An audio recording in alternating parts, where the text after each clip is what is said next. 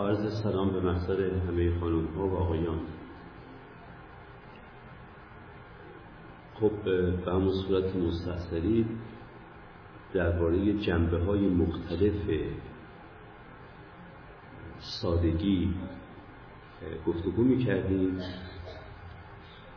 و جنبه های مختلف یعنی جنبه های مختلف مهمتر سادگی رو من خدمت سروران می گفتم الان قصد دارم که جنبه های دیگری هم که ناگفته مونده بود رو خدمت دوستان ارز کنم و در آخر به یک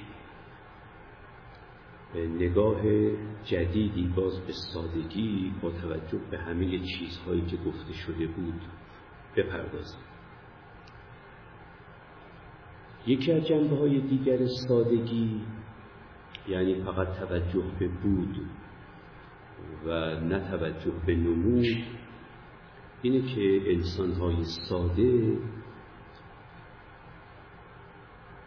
مطلقا تکبر از سوی و شکست نفسی از سوی دیگری ندارن. هم تکبر و هم شکست نفسی هر دو به مقام نمود ربط پیدا می‌کنه نه به بود. توجه بفرمایید که اگر من به بود خودم توجه داشته باشم چرا نمی‌تونم دستخوش تکبر بشم؟ چرا نمی‌تونم دستخوش خودم را برتر از شما دیدن و چنان رفتار کردن که گویی من برتر از تو هم چرا به این نمی‌تونم مبتلا بشم و گرفتار بشم؟ علتش در واقع یک بحث کاملا فلسفیه. ببینید شما وقتی که بخواهید دو تا چیز رو با هم مقایسه کنید و بگید که یکی از این دو چیز برتر از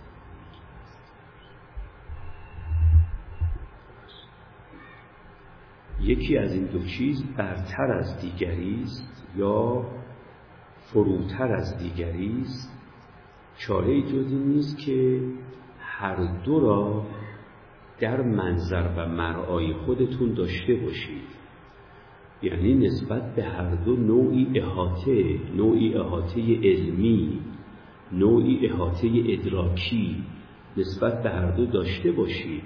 تا بتونید بگید که این برتر است از آن و آن برتر است از سومی. نمی شود من داوری کنم بین دو تا چیز وقتی که از یکی از اون دو تا چیز فقط با خبرم. اینجا منطق نداره که من بدون اینکه از طرفین با خبر باشم و آگاهی و ادراکم به هر دوشون تعلق گرفته باشه من نمی‌تونم مطلقا داوری کنم که یا این برتر از این است یا این برتر از این است. این که من ادراک بکنم فراتری چیز رو نسبت به چیز دیگری و فروتری اون چیز دیگر رو نسبت به چیز اول این متوقف بر اینه و متفرع بر اینه که من بتونم هر دو رو ادراک بکنم. عنایت می‌کنیم تا بشود مقایسه کرد. حالا اگر من بخوام برتری برای خودم نسبت به تو قائل باشم پس باید طرفینی که مقایسهشون می‌کنم در نزد من حضور داشته باشن تا بتونم بگم این برتر از اینه. خود خودم البته که پیش خودم حضور دارم اما خود تو پیش من حضور نداری. تا بتونم بگم خود خودم را دیدم خود تو را هم دیدم و بعد دیدم خود من برتر است از خود تو. ما در واقع در مورد خودمون به خودمون دسترس داریم ولی در مورد دیگران به خودشون دسترس نداریم. یادتون بیاد اولین جملاتی که در اولین جلسه می‌گفتم که دسترس مستقیم داشتن به درون خود رو فقط در انحصار صاحب درون می‌دونستم و می‌گفتم ما دیگه به خود درون دیگران دسترس مستقیم نداریم. اگر من دسترس مستقیم میدارم فقط به خود درون خودمه. اما به خود درون تو من هیچ وقت دسترس ندارم. بنابراین من اگر بخوام با سادگی زندگی بکنم همیشه از تکبر به این معنا دورم که چون خود خودم را خود درونی خودم رو نسبت بهش آگاهی دارم ولی خود درونی تو را نسبت بهش آگاهی ندارم بنابراین اصلا نمی‌تونم خودم رو با تو مقایسه کنم. حالا خواه نتیجه مقایسه این باشه که من برتر از تو هم و خواه نتیجه مقایسه این باشه که تو برتر از منی. نمی‌تونم این کار رو انجام بدم. عنایت می‌کنید چرا؟ چون یکی از طرفین مقایسه در تیررس ادراک من هست ولی طرف دیگر مقایسه مطلقا قائب است از تیررس ادراک من. خب به این معنا اصلا تکبر قابل تحقق نیست. چون اصلا ادراک شدنی نیست طرف دیگر تا من وجه فراتری خودم رو نسبت به او و وجه فروتری او رو نسبت به خودم بتونم ادراک بکنم. اما اگر این سخن راست باشه اون وقت دیگه فقط تکبر نیست که من ندارم من انسان ساده شکست نفسی هم ندارم. و عقده حقارت هم ندارم. چون باز برای شکست نفسی و برای عقده حقارت هم همون طرفین مقایسه رو باید داشته باشم در حالی که یکی از طرفین مقایسه که خود درونی تو هست از تیررس ادراک من بیرونه. بنابراین بحث بحث فلسفی است در اینجا واقعا نه بحث بحث اخلاقی. من به لحاظ فلسفی برام امکان پذیر نیست مقایسه دو چیز و حکم به برتری یکی از این دو نسبت به دیگر نسبت به دیگری. مگر اینکه طرفین مقایسه در میدان ادراکی من در میدان علمی من قرار بگیرند و چون خود تو در میدان ادراکی من نیستی و فقط خود من در میدان ادراکی خودم هستم پس اصلا من نمی‌تونم خودم رو با شما مقایسه کنم. عنایت بکنید و چون نمی‌تونم خودم رو با شما مقایسه کنم در این صورت نه دیگه تکبر به من آرز خواهد شد که خودم رو فراتر از تو ببینم و نه عقده حقارت و شکست نفسی که تو را برتر از خودم بدونم. هیچ کدوم از این دوتا آرز من نمیشه. و اگر توجه به این نکته بکنیم که تکبر و شکست نفسی تکبر و عقده حقارت هر دو برای ما مزره اینجور نیست که فقط تکبر برای من مزر باشه. به لحاظ روان شناختی و به لحاظ اخلاقی. بلکه شکست نفسی و عقده حقارت هم برای من هم به لحاظ روان شناختی و هم به لحاظ اخلاقی مزره ما توجه به این می‌کنیم که سادگی داره منو از دو تا ضرر بزرگ در واقع نجات میده. یکی ضرر تکبر و خود بزرگ تربینی و خود فراتربینی و یکی هم تکبر ضرر ناشی از عقده حقارت خود چهتربینی خود کوچکتربینی خود حقیر انگاری و شکست نفسی. این دوتا هر دو مزرن هم به لحاظ روانشناختی هم به لحاظ اخلاقی. و در واقع این سادگی مرا داره از هر دوی اینها نجات میده. درسته؟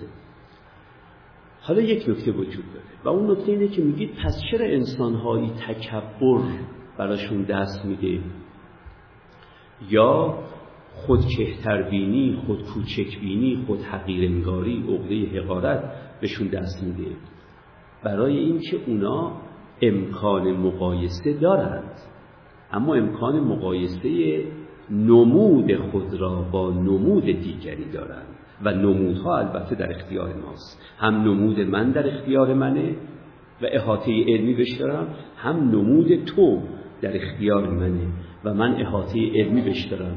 خب وقتی نمود تو در اختیار منه و نمود خودم هم در اختیار خودمه. خب البته می‌تونم نمود خودم رو با نمود تو مقایسه کنم و حکم بکنم به اینکه یا نمود تو فراتر از نمود منه که در این صورت نسبت به تو عقده حقارت پیدا کنم و شکست نفسی و یا حکم کنم به اینکه نمود من فراتر از نمود توه که در این صورت دستخوش تکبر میشه. در واقع اون چیزی که انسانها رو به لحاظ فلسفی قدرت قدرت دست یافتن به تکبر یا قدرت دست یافتن به عقده حقارت میده اینه که نمود خودشون رو با نمود دیگران مقایسه می‌کنن. و این البته امکان پذیره. هم چون هم نمود خودم در حیطه ادراک منه هم نمود تو در حیطه ادراک منه. و بنابراین می‌تونم این دوتا رو با هم مقایسه کنم. و بگم نمود من فراتر از نمود توست که در این صورت متکبرم نسبت به تو یا نمود تو فراتر از نمود منه که در این صورت نسبت به تو خود کهتر بینم خود حقیر انگارم خود کوچک بینم و شکست نفسی دارم. در واقع می‌خوام عرض بکنم که تا وقتی با نمودها سر و کار داریم در واقع می‌تونیم تکبری داشته باشیم یا از اون طرف خود کهتر بینی ولی وقتی با بود سر و کار داریم چون فقط بود خودم در اختیار خودم هست و بود شما در اختیار من نیست وقت در این صورت من اصلا قدرت فلسفی دستخوش تکبر شدن رو از دست میدم. قدرت فلسفی دستخوش خود کهتربینی رو از دست میدم. حالا اذن اخلاقی ندارم اون داستان دیگری اصلا قدرتش رو ندارم. تا دیگه بعد اخلاق هم به من این اذن رو بده یا اذن رو نده. چون اخلاق در باب مقدورات اونایی که ما بهش قدرت داریم اذن میده یا نمیده. اصلا این دوتا کار دوتا کاری است که برای من انسان ساده در حیطه مقدورات هم نیست. تا بعد حالا در حیطه مقدورات هم قرار بگیره و اخلاق بگه این یکی از مقدورات مثلا مجاز یا یکی از مقدورات مثلا غیر مجازه. عنایت می‌کنی چه ارز می‌کنم؟ اینه که انسانهای ساده واقعا هیچ وقت خودشون رو حقیرتر از دیگری نمی انگارن و خودشون رو عظیمتر از دیگری هم نمی انگارن توجه می‌کنید در واقع سقر و کبر خودشون رو و حقیر بودن یا عظیم بودن خودشون رو اصلا نمی‌تونن در قیاس با دیگری در بیابن. یک اشاره فقط کردم و اینو ناتمام گذاشتم و اون اینکه هر دوی اینها به لحاظ روانشناختی برای ما زیان داره. و هر دوی اینها به لحاظ اخلاقی برای ما زیان داره. هم تکبرش و هم خود کهتر بینیش. من همیشه بر این نکته تاکید کردم. به دلیل اینکه در ادبیات دینی ما و در ادبیات اساسا فرهنگ ما بر اینکه تکبر نباید ورزی تأکید فراوان شده. ولی بر اینکه شکست نفس نباید بود. عقده حقارت نباید داشت. خود رو کهتر از دیگران و کوچکتر از دیگران نباید دید تأکیدی نشده. عنایت می‌کنید اما در واقع این دوتا فرزندان یک مادرند و اون مادر در واقع ام الفساد هر دوی این هاست توجه می‌کنید؟ اون مادر هر دوی این دو فرزند ناصالح رو میزاید که حالا به اون می‌پردازم من بارها گفتم که یکی از بهترین دعاهایی که من در ادبیات دینی خودمون دیدم ولی در مال هیچ یک از پیشوایان دینی نیست بلکه مال یکی از عالمان دینی اوائل تاریخ اسلامه. من خیلی به این دعا علاقه من بودم و هستم. یک عالم شیعی در فرهنگ ما که بیشتر به جهت ادبیات و علم اللغه و فقه اللغه خیلی معروفه. ولی خیلی انسان به نظر من محذبی هم هست. شخص به نام خلیل ابن احمد فراهیدی. این خلیل ابن احمد فراهیدی رو من یک وقتی در ترجمه حالش و در سرگذشتش میخوندم که یک دعایی رو نقل می‌کنن که همیشه در پیشگاه خدا می‌خوند. و اون دعا این بود که اللهم اجعل عندک من اسفل الناس و عند نفسی عندک من اعلى الناس و عند نفسی من اسفل الناس و عند الناس مثل الناس.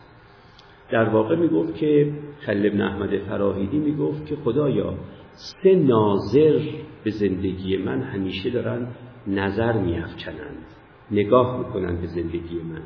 من دوست دارم که این سه تا ناظر سه داوری درباره من داشته باشن یکی توی ای خدا که تو همیشه داری به زندگی من نظر می‌کنی نگاه می‌کنی به زندگی من. من دوست دارم هر وقت که ای خدا تو به زندگی من نگاه می‌کنی بگی فلان کس برترین بندگان منه. در میان بندگان من از برترین هاست یا برترین بنده منه. می‌خوام در چشم تو از همه بندگان تو برتر باشم فراتر باشم. یه ناظر دومم به زندگی من نگاه می‌کنه و اونم خودمم. خودم هم به زندگی خودم نگاه می‌کنم. خدایا من می‌خوام که هر وقت خودم به خودم نگاه می‌کنم پیش خودم بگم که من فرودستترین بنده خدا کمقدرترین بنده خدا نه برترین و از اون طرفم یه ناظر سومم به من نگاه می‌کنه و اونم سایر مردمم سایر مردمم به زندگی من نگاه می‌کنن. می‌گفت خدای من می‌خوام سایر مردم وقتی به زندگیم نگاه می‌کنم نه مرا برتر از خودشون بدونن نه فروتر از خودشون مثل خودشون بدونن. بگن درست مثل ماست. راجع می‌کنیم درست معادل ماست برابر ماست. من به این شق سوم فعلا کار دارم. کاری به شق اول و دوم ندارم. این که میگه من می‌خوام خدایا وقتی بندگان دیگر تو به من نگاه می‌کنن بگن فلانی هم مثل ماست. این به جهت اینه که اگر دیگران مرا مثل خودشون ندونند از دو بیرون نیست. یا مرا فراتر از خودشون می‌دونن یا مرا فروتر از خودشون می‌دونن اگر مرا فراتر از خودشون بدانند با من رویکرد چاپلوسانه متملقانه خاکسارانه در پیش می‌گیرند و این آهسته آهسته مرا به یک توهم عظمتی دچار می‌کنه. اگر شما خود مرا برتر از خودتون بدونید با من رویکردی خواهید داشت است مرا برتر از خودتون بدونید رویکردی است که هیچ هم نباشه خاکسارانه است. توجه می‌کنید؟ چاپلوسانه احیانا ممکنه باشه متملقانه باید باشه. و اگر این روکرد در اطراف من پدید بیاد آهسته آهسته منو به چیزی که بهش میگیم در روانشناسی توهم عظمت دوچار می‌کنه. خب این برای من زیان داره. اما برای شما هم زیان داره. چرا برای شما زیان داره؟ چون این که شما خودتون رو کوچکتر از من می‌دانید و به چاپلوسی در قبال من رو میارید این عزت نفس شما رو پیش خودتون از بین می‌بره. بنابراین عزت نفس شما را از شما می‌گیره اما در من عوضش توهم عظمت ایجاد می‌کنه. این وقتی که دیگران خودشون رو از من کوچکتر بدانند. اما از اون سو اگر دیگران خودشون رو برتر از من بدانند اونم باز زیان داره. چون وقتی خودشون رو برتر از من می‌دانند از موضع استعلا از موضع برتری جویی با من رفتار می‌کنند و مرا تحقیر می‌کنند. به من توهین و اهانت روا میدارند. منو استخفاف می‌کنند. توجه می‌کنید این استخفاف کردن من این تحقیر کردن من توهین و اهانت کردن من احیانا استهزا کردن من این برای خودشون زیان داره به لحاظ اخلاقی و برای منم زیان داره به لحاظ روانشناختی. چون من آهسته آهسته اعتماد به نفسم از دست میدم از بس بهم توهین شده اهانت شده از بس استخفاف دیدم از قبل دیگران از بس تحقیر شدم از قبل دیگران من خودم دستخوش اون حالتی میشم که این حالت درست خلاف اون حالت قبلی است که توهم عظمت بود. در اونجا من دستخوش توهم عظمت می شدم اینجا درست برعکسشه. من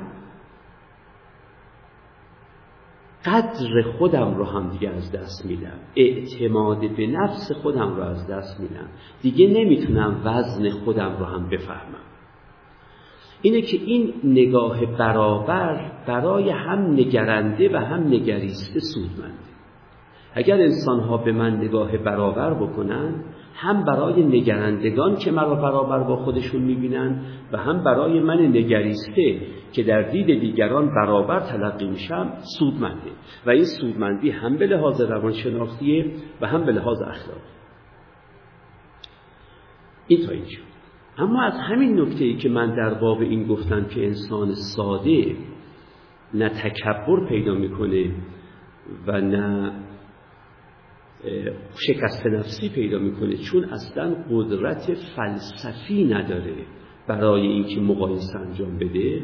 چون برای مقایسه انجام دادن باید طرفین مقایسه در حیطه آگاهی آدم باشه و یکی از طرفین مقایسه در حیطه آگاهی آدم نیست و اونم خود دیگریه. از همینجا به یک نکته کلی تری پی می‌بریم که اصلا انسان ساده اهل مقایسه نیست. نظرا و نتیجتا اهل مسابقه نیست عملا. توجه می‌کنیم؟ و این چیزیست که من به بهترین صورتی می‌تونم بفهمم که چقدر ساده ام یا نه. هرچه شما در زندگی ساده تر باشید در مقام نظر کمتر خودتون رو با دیگران مقایسه می‌کنید و در مقام عمل کمتر خودتون رو با دیگران در حال مسابقه می‌بینید می‌کنید تمام این مقایسه های نظری با دیگران و مسابقات عملی با دیگرانه که ما را میکشونه دائما به عالم نمود و از بود خودمون غافل ما در واقع همیشه خودمونو کمابیش البته با درجات متفاوت ما انسانهای غیر ساده.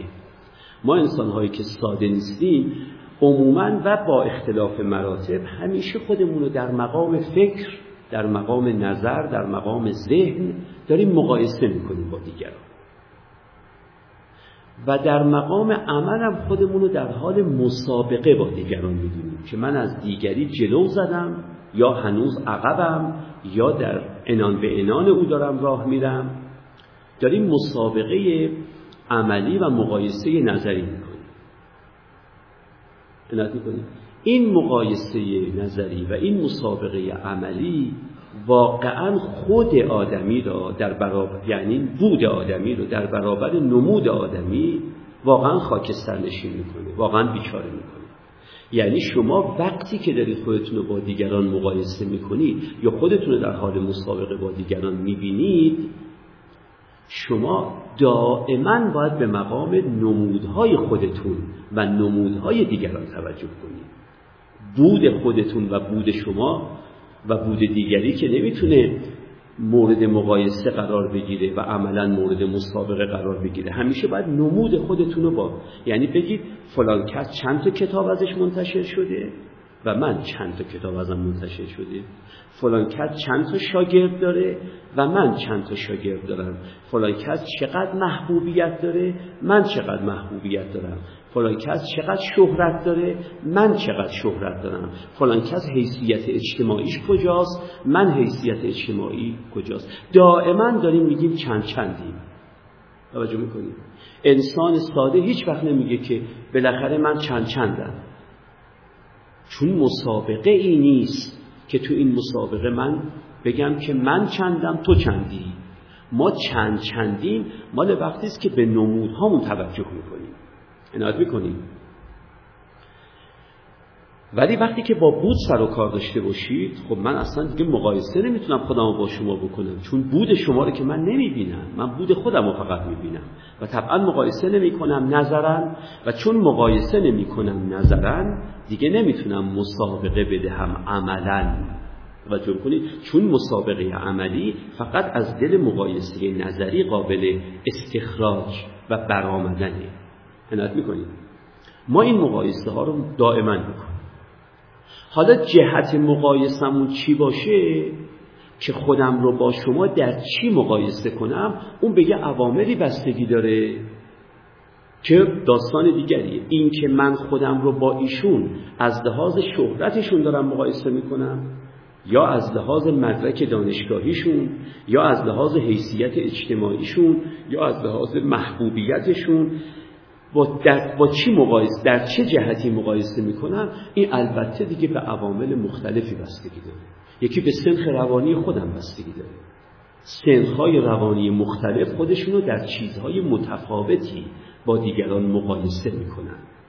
یکی به مراحل رشد طول عمر خودم بستگی داره. در چه سنی و دارم خودم رو با شما مقایسه می‌کنم؟ اگر مراحل رشد مثلا اریک اریکسون رو که بهترین نظریه است درباره مراحل رشد آدمی. اگر مراحل رشد آدمی رو در طول عمرش طبق نظر اریک اریکسون هشت مرحله بدونیم که گفتم موفق ترین نظریه تا کنون همین نظریه اریتریکسونه بسته این که من در این هشت مرحله در کدام مرحله باشم وقتی می‌خوام خودم رو با دیگران مقایسه کنم در چیز دیگری مقایسه می‌کنم. آدم در نوباوگی در کودکی در نوجوانی در جوانی در میانسالی در سن کمال در پیری در کهنسالی در فرتوتی آدم در این مراحل رشد این که خودش رو در چه چیزی با دیگران مقایسه می‌کنه فرق می‌کنه. بنابراین کاملا به سن و به اینکه در چه مرحله سنی قرار بگیرم البته بستگی داره. به سنخ روانی من بستگی داره آیا من اگر درونگرا باشم یا برونگرا کنشگر باشم یا کنشپذیر شهودی باشم یا حسی احساسی باشم یا متفکر دریافتگر باشم یا قضاوتگر اینکه سنخ روانی کدام که از این سنخهای روانی باشه باز اونم این که خودم رو با این خانم یا با اون آقا در چه جهتی مقایسه کنم فرق می‌کنه. منت می‌کنیم تعلیم و تربیت هم موثره. این که من از چه تعلیم و تربیتی مخصوصا در دوران کودکی برخوردار شدم اینم به من القا می‌کنه که در فلان چیز خودتو با فلان کس مقایسه بکن. نه در بهمان چیز. ولی فارغ از اینکه عوامل پنجگانه یعنی ژنتیک مسائل ارثی تعلیم و تربیت مخصوصا تعلیم و تربیت دوران کودکی سن سنخ روانی تجارب ذهنی اینا به من بگن خودتو با فلان کس در چی مقایسه بکن یا با دیگران در چی مقایسه بکن اینا فرق می‌کنه. ولی اصل مقایسه این به عالم نمود رفت داره و اگه تو با بودت سر و کار داشته باشی اصلا تن به این مقایسه نمی‌دهی. نفی کنی من نمودهای شما رو با نمودهای خودم مقایسه می‌کنم. ببینید شما هیچ وقت نمی‌تونید علم کسی را با علم خودتون مقایسه کنید چون علم به مقام بود مربوط میشه. اما تعداد کتاب های او رو با تعداد کتاب های خودتون می‌تونید مقایسه کنید چون این دیگه به نمود مربوط میشه. هیچ وقت من نمی‌تونم بگم من از این آقا عالمترم یا کم علمترم. مگر اینکه اون علم او و علم خودم نمود پیدا کرده باشه. خب نمودها رو میشه با هم مقایسه کرد ولی بودها رو که نمیشه مقایسه کرد. اینه که تا در مقام بودیم از بود خودمون با خبریم و از بود دیگری بی خبریم و بنابراین اصلا مقایسه معطل میشه تعطیل میشه. نه موقوف میشه نه قدقن میشه نه ممنوعه. قد مقایسه قدقن نیست ممنوع نیست. اصلا نشدنیه نمی‌شود مقایسه کرد. نه اینکه می‌شود ولی اجازه نداریم مقایسه کنیم. توجه می‌کنید؟ اما یک چیز دیگه هم در مقایسه وجود داره که اون رو هم یک اشاره بهش بکنم. و اون یک بنیان دیگری است. برای اینکه مقایسه خود با دیگری اصلا عقلانی هم نیست. این دیگه به طور اصلی بحث من ربطی نداره. یعنی به بحث سادگی من ربطی نداره. ولی باید بهش تذکر بدم که اصلا مقایسه با خود با دیگری این عقلانیت هم درش نیست. توجه می‌کنید چرا؟ فرض کنید که در یک مسابقه ای وقتی که سوت داور مسابقه به صدا در میاد همه ما مثل مسابقات معمول همه ما پامون دقیقا روی یک خطه. وقتی همه ما پامون دقیقا روی یک خطه و وقتی سوت به گوشمون رسید شروع می‌کنیم به حرکت در این صورت اگر در عواست حرکت در عواست مسابقه من برگردم پشت سرم و ببینم شما پشت سر منید می‌تونم واقعا معتقد بشم شما از من عقب افتاده اید و اگر جلو روم نگاه بکنم و ببینم شما جلوی روی منید می‌تونم واقعا معتقد شوم که شما از من جلو زده اید درسته؟ چرا؟ چون هممون از یک نقطه به راه افتاده ایم و بنابراین که پس پشت من کسی در حال دویدنه مسلما می‌تونم بگم لاقل تا این مرحله اون از من عقبه. و اگر جلو روی من کسی در حال دویدنه می‌تونم بگم لاقل تا این مرحله او از من جلو زده. اما فرض کنید در یک مسابقه ای وقتی سوت داور مسابقه به صدا در میاد یکی اینجا ایستاده یکی 20 متر جلوتر یکی 50 متر جلوتر یکی 300 متر جلوتر یکی 5 کیلومتر جلوتر یکی 20 کیلومتر جلوتر و یکی هم 20 کیلومتر عقبتر. یکی هم دو فرسخ عقبتر یکی هم 600 متر عقبتر. هر کدام ما در یه نقطه ایستاده ایم وقتی سوت داور مسابقه به صدا در میاد.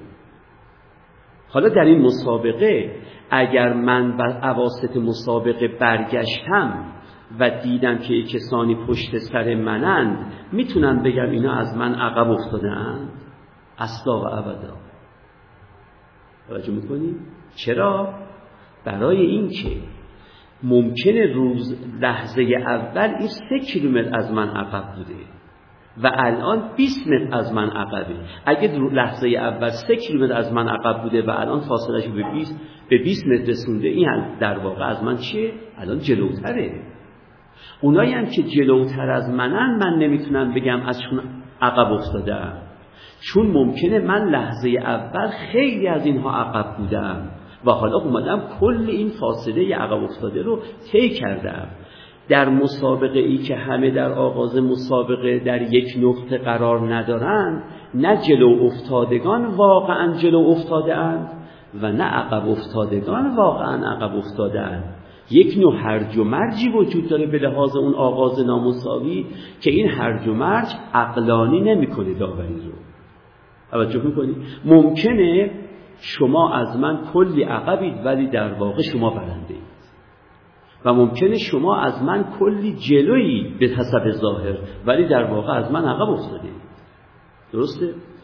خب حالا با توجه به این نکته که اگر مسابقه بخواد اقلانیتی در مقایسش باشه باید در از نقطه آغاز مشترک و مساوی برخوردار باشن همه دوندگان و مسابقه دهندگان. و اگر این نقطه آغاز مشترک نباشه و مساوی نباشه اصلا اقلانیتی در این مقایسه نیست و مسابقه. و حالا عرض می‌کنم که ما وقتی به دنیا آمده ایم از روی خط واحدی به راه نیفتاده ایم ما وقتی پا به دار دنیا گذاشته ایم من و شما روی یک خط قرار نداشته ایم ما از پنج لحاظ رو خطهای مختلف قرار داریم وقتی به دنیا میایم یعنی من وقت خودم رو با هر کدام از شما مقایسه کنم وقتی که من به دنیا اومدم با وقتی که شما به دنیا اومده اید پامون روی یک خط نبوده که حالا من بتونم نگاه بکنم و شمایی که پشت سر منید خوشحالم بکنید که من از تو جلو زدم. یا شما که پیش روی منید منو ناخوشحال بکنید از اینکه عقبتون عقب افتادم از شما. ما اصلا در یک از یک نقطه به دنیا نمیه ما از لحاظ نقاط قوت و ضعف هر پنج ساعت نامساوی به دنیا میه ما از لحاظ نقاط قوت بدنی هممون از نقاط قوتی بدنی واحدی برخوردار نیستیم وقتی به دنیا میاییم یعنی هممون به لحاظ سلامت بدنی و به لحاظ نیرومندی بدنی و به لحاظ زیبایی بدنی ما از نقطه واحدی به راه نمیفتیم خیلی واضحه.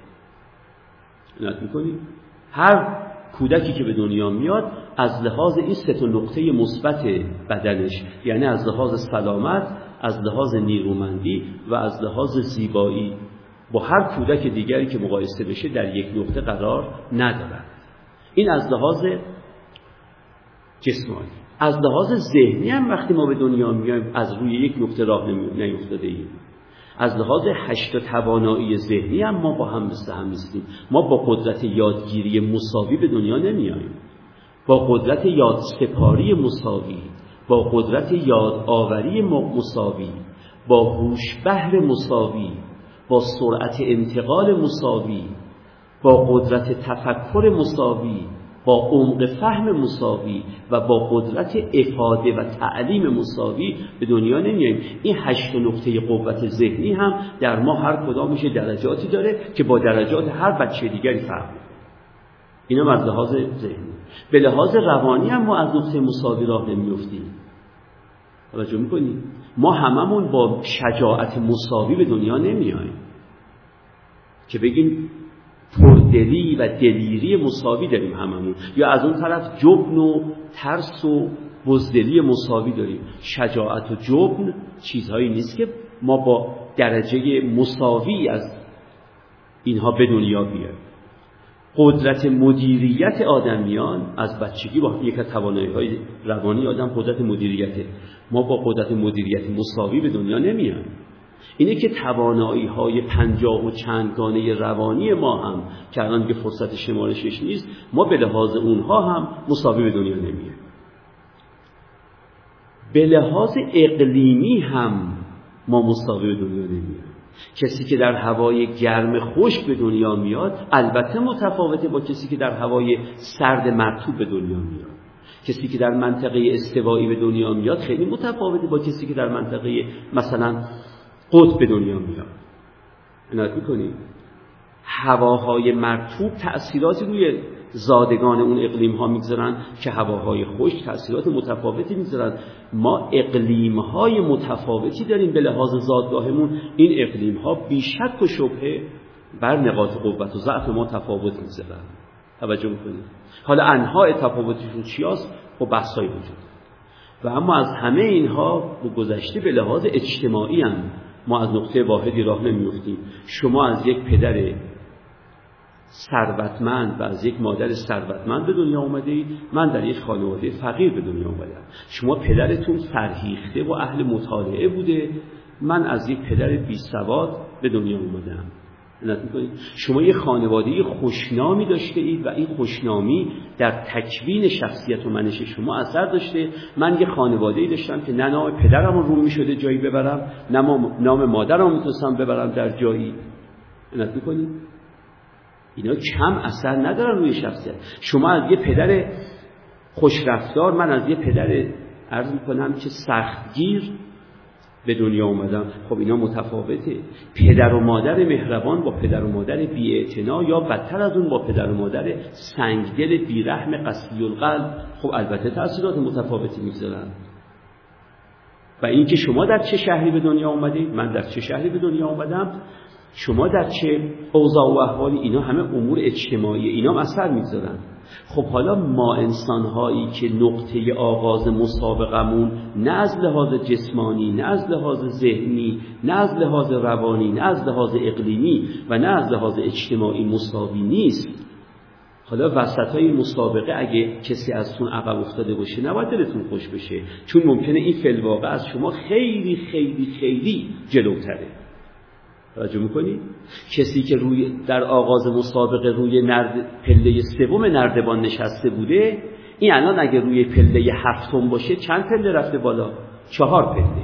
کسی که در آغاز مسابقه روی پله هفدهمه اگه الان روی پله نوزدهمه چند پله رفته بالا؟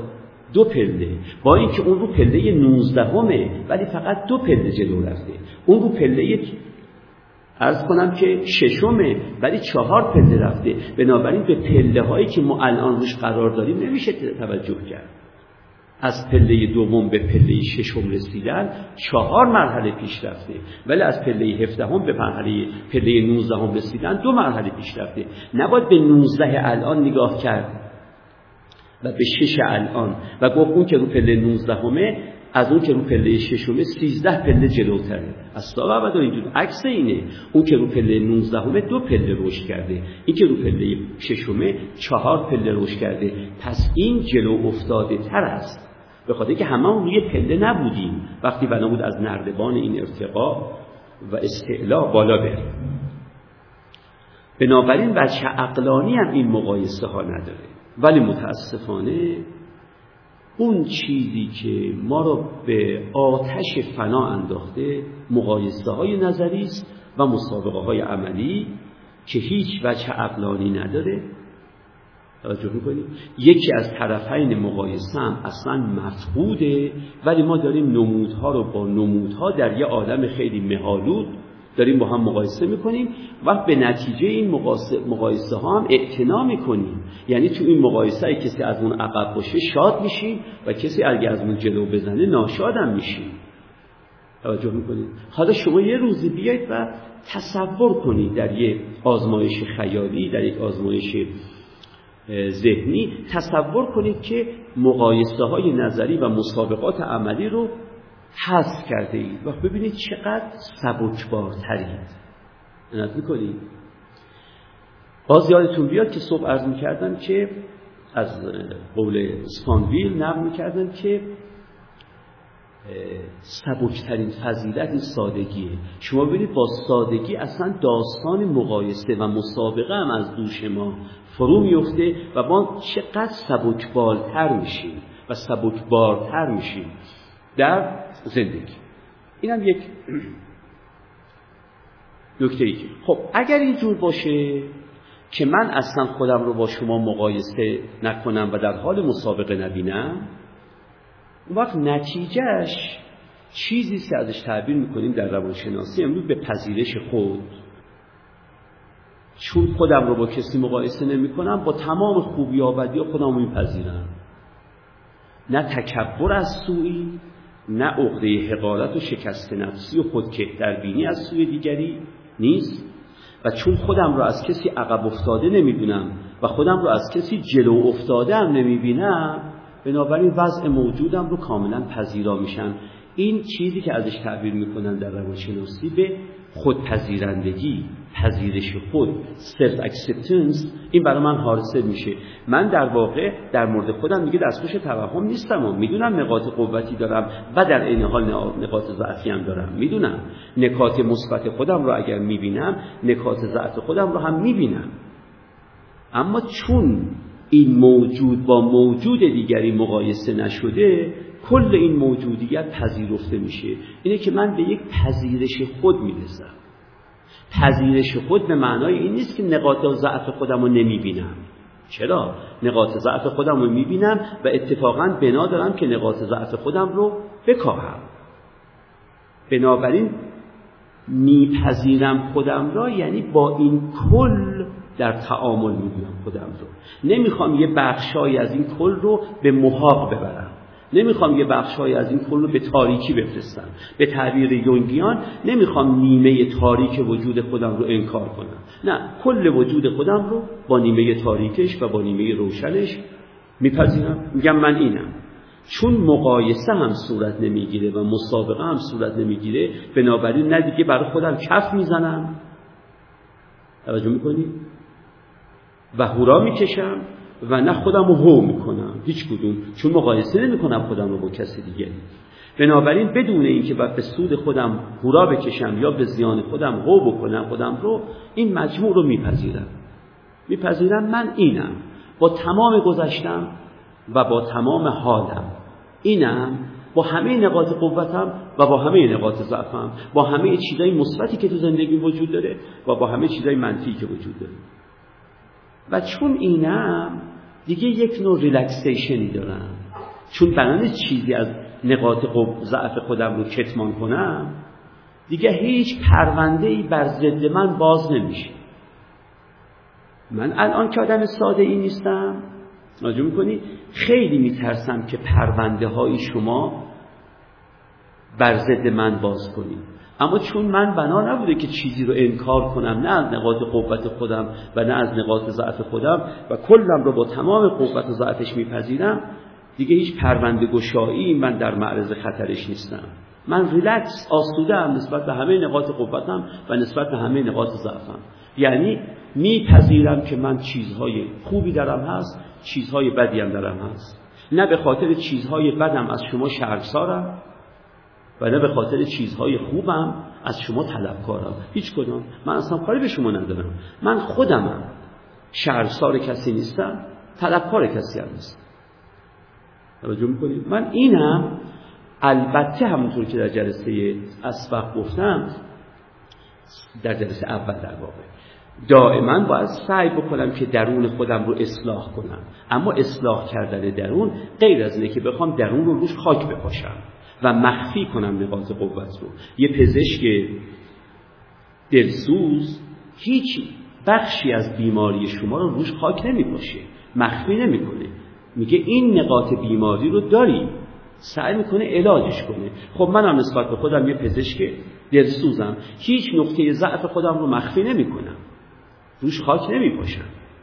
اما سعی در علاجش دارم. پذیرش خود یعنی اینکه بخشهایی از خود رو نخوام به فراموشی بسپارم نخوام انکار کنم.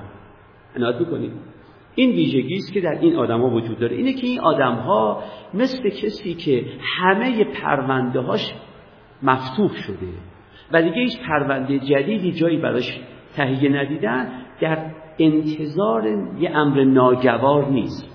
منی که به بودم نمودم همیشه اهمیت میدارم همیشه میگم نکنه یه کسی یه مقاله از من یه جایی پیدا کنه یه سندی یه مدرکی پیدا کنه و بیاد یکی از نمودهایی رو که تا الان مرمتش کرده امو زیبا جلوش دادم نشون بده که این نمود ناسالمی است که به صورت نمود سالم آرایشگری شده. همیشه در یک حالت ترس در یک حالت چشمانداز بد به سر می‌برم. اما وقتی که من چیزی رو مخفی نکردم شما چی رو بر من آشکار کنید؟ چه نوع افشاگری می‌خواید بر ضد من بکنید؟ منی که خودم از اول فاش بودم کی می‌تونه بر ضد من افشاگری بکنه؟ که من بترسم که نکنه افشاگری به زیان من صورت بگیره. من همه چیزا همینه که هست با تمام خوبیاش و با تمام بدیاش. اما چیز دیگری بچه دیگری از سادگی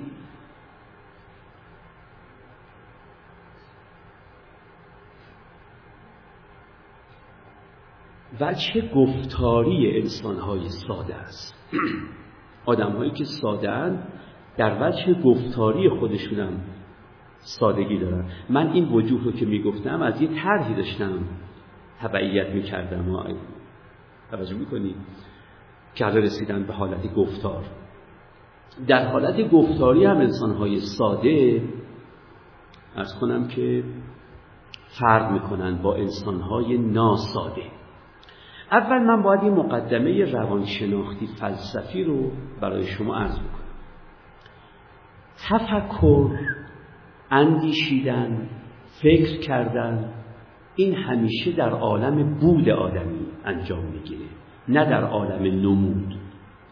من در بود خودم در حال اندیشم. تو میاد که سه ساحت بود من ساحت چی بود؟ یکی ساحت عقیده و معرفت بود که همینجاست که تفکر صورت می‌گیره. یکی ساحت احساسات و عواطف و بود یکی ساحت چی بود؟ خواسته تفکر همیشه در بود صورت می‌گیره. در عالم بود در عالم واقعیت من. توجه می‌کنید در عالم حقیقت و تحقق من داره تفکر صورت می‌گیره. به تعبیر دیگری وقتی من به فکر کردن فرو می‌روم تو بود خودم دارم سیر می‌کنم. وقتی فکر کردن. فکر کردن رو دوستان توجه بکنن. فکر کردن با تداعی معانی فرق می‌کنه. من تداعی معانی نگفتم و تفکر رو گفتم. تفکر یعنی مجموعه فرایندهای ذهنی که در کار تبدیل یک مجهول به معلومه توجه می‌کنید؟ نمیشه تفکر. آخه خیلی وقتا میگن فلانی به فکر فرو رفته مرادمونه که داره تداعی معانی می‌کنه. یا داره رؤیا پروری می‌کنه. توجه می‌کنید یا داره خیال پردازی می‌کنه. یا داره تجسم می‌کنه صحنه هایی رو. یا سوار سیاله آگاهی شده. اینا نه. تفکر به معنای فلسفیش یعنی مجموعه فرایندهایی که اگر با توفیق این فرایندها طی بشوند مجبوری تبدیل به معلوم خواهد شد. تفکر همیشه در عالم بود صورت می‌گیره. توجه می‌کنید من تو بود خودم فکر می‌کنم. از سوی دیگری یک اصل فلسفی که در باب روان آدمی همین اصل فلسفی صدق داره اینه که هستی همیشه آسانترین و کوتاهترین راه رو طی می‌کنه. اینو قدما می‌گفتن هستی همیشه اخف و اسهل طرق رو طی می‌کنه. یعنی همیشه هستی وقتی می‌خواد کاری انجام بده از آسانترین راه و از کوتاهترین راه این کار رو انجام میده. عنایت می‌کنیم. این قاعده قاعده ای بود که از یونان قدیم فیلسوفان می‌گفتند و درباره عالم طبیعت این سخن رو می‌گفتند می‌گفتند در عالم طبیعت یعنی در عالم فیزیک یعنی در عالم شیمی یعنی در عالم زیست شناسی همیشه کوتاهترین راه و آسانترین راه طی میشه. عنایت می‌کنید این یه قاعده از قرن هیچدهم به این سو روانشناسان چه اون روانشناسانی که بهشون میگیم روانشناسان فلسفی یا نظری چه اون روانشناسانی که بهشون میگیم روانشناسان تجربی آزمایشگاهی. دیدن در عالم درون آدمی هم همینجوره در عالم درون هم همیشه آسانترین راه و کوتاهترین راه طی میشه. خب می‌دید معناش چیه؟ معناش به زبان ساده اینه که هیچ وقت کسی نمی‌تونه تفکر پیچیده داشته باشه. تفکر همیشه به عنوان یک فرایند به ساده ترین صورت انجام می‌گیره فکر کردن به ساده ترین صورت البته ممکن انجام می‌گیره شما هیچ وقت نمی‌تونید سه راه برای فکر کردن وجود داشته باشه تو ذهنتون و بعد دشوارترین راه طی کنید روانتون اجازه نمیده به می‌دونی یعنی چه؟ یعنی شما برای حل هر مسئله ای برای رفع هر مشکلی و برای پرداختن به هر موضوعی به تفکر رو میارید وقتی دارید پرداخت می‌کنید به یک موضوع یا معطوف میشید به حل یک مسئله یا معطوف میشید به رفع یک مشکل در حال تفکری. اگر یک تفکر پنج تا راه داشته باشه شما آسانترین راه را ذهنتون بر شما عرضه می‌کنه. ذهن اجازه نمیده اگر پنج راه وجود داره شما برید به سراغ دشوارترین راه. چون از اسهل و اخف طرق طی میشه. اینه که شما به زبان ساده بگم بیام به زبان ساده تر بگم. اگر بزرگترین فیلسوف زمانه ما باشی وقتی دارید فکر می‌کنید اگر کسی بتونه از حرکت زبان کوچکتون در انتهای دهانتون فیلم برداری کنه و این فیلم ها بشه به صوت تصویر بشه می‌بینیم با آسانترین لغت ها دارید فکر می‌کنید. می‌دونید که ما در حال فکر کردن اون زبان کوچکمون به سرعت در حال حرکت زبان کوچک انتهای دهانمون. حالا اگر این حرکت را بشه تبدیلش کرد به صوت وقت می‌بینید شما بزرگترین فیلسوف زمانم که باشید دارید با آسانترین الفاظ فکر می‌کنید. فکر کردن حرف زدن با خود دیگه. آدم با خودش حرف می‌زنه وقتی دارید فکر می‌کنید. عنایت می‌کنید. شما هیچ وقت وقتی دارید فکر می‌کنید هیچ وقت فکرتون اگر به قالب الفاظ در بیاد اینجوری فکر نمی کنید که من در باب اینترسابجکتیویته فرامتنی بینامتنی زیراگاهی اینجوری اصلا فکر نمی کنید هیچ کسی. هیچ کسی اینجوری فکر نظر کنید ما همیشه طبیعت آسانترین راه را طی می‌کنیم برای حل یک مسئله و رفع یک مشکل. ما همیشه داریم به آسانترین راه فکر می‌کنیم. به ساده ترین راه. یعنی با واضح ترین و متمایزترین مفاهیم و با روشنترین الفاظ. در عالم ذهن بهش میگیم مفهوم در عالم زبان بهش میگیم لفظ ما داریم فکر می‌کنیم. درسته؟ وقتی شما دارید فکر می‌کنید در عالم بودتون با اون صورتهای بسیار ساده و بسیار واضح و بسیار متمایز اگر انسان ساده ای باشید وقتی تفکرتون که به بود شما مربوط میشه می‌خواد به گفتار تبدیل بشه یعنی به نمود شما تبدیل بشه وقت نمودتون هم یک نمود چی خواهد بود؟ خیلی آسان خواهد بود خیلی ساده خواهد بود خیلی واضح و متمایز خواهد بود عنایت کنید یک مثال اول وقتی بزنم که یک کمی هم فضا عوض بشه. میگن که طلبه ای زمستان از مدرسه علمیش اومد بیرون. دید که یه هیزم شکنی هیزم شکسته و روی قلاقش گذاشته و برای فروش سوخت زمستان داره تو دهکده میگرده تو شهر میگرده. بعد گفتش که این طلبه به این هیزم فروش گفت که یا اخ ایمانی این حمل حتب را که بر زهر این حمار حمل می‌کنی به چند درهم و دینار بیع و شرا می‌کنی؟ می‌خواست که این بارت چند دینار میفروشی؟ اینجوری گفت. هیزان فروش هم گفت که لطف شما زیاد بازم از این دعاها در حق ما بکنید. امیدوارم دعاهای شما در حق ما مستجاب بشه. حالا بحث بحث بر سر اینه. ببینید تمام این می‌خوام می‌خوام بگم اون طلبه تو ذهنش داشته می‌گفته برادر چند میفروشی؟ به گفتار که در آمده به این صورت در اومده.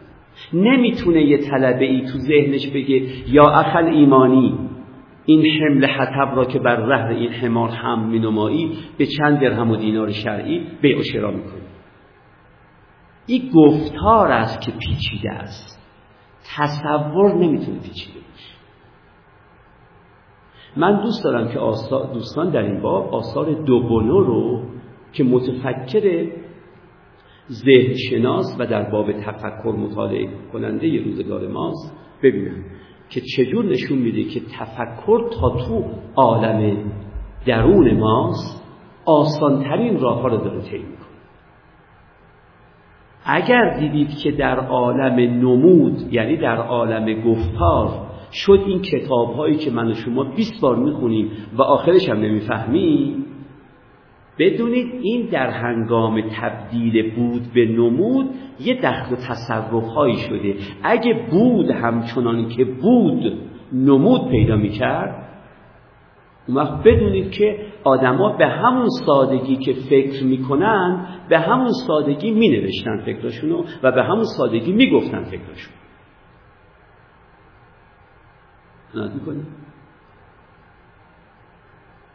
اینه که آدم ساده ساده سخن می‌گوید. حالا به اجمال میگم ساده سخن میگه بعد میگم سخنش چهار تا ویژگی داره. حالا فعلا میگم ساده سخن میگه.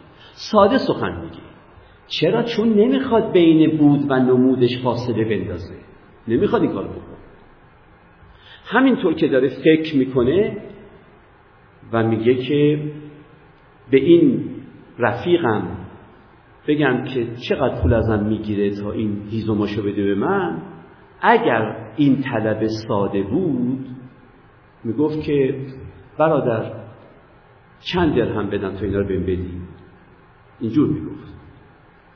اگر نمودش می‌خواست به بود نزدیکترین نزدیکی و قرابت رو داشته باشه همینو می‌گفت. اما این طلبه یه نمودی داره و اون نمود بهش میگه که فلانی تو طلبه ای طلبه که نباید مثل مردم کوچه و بازار حرف بزنه. آخه یه جوری باید بفهمیم که تو طلبه ای میگن یه مردی با, با همسرش داشتن سفر می‌کرد. رسیدن به کنار نهر آبی. مرد یک مرد بیار تنبل سست پای بیپایه.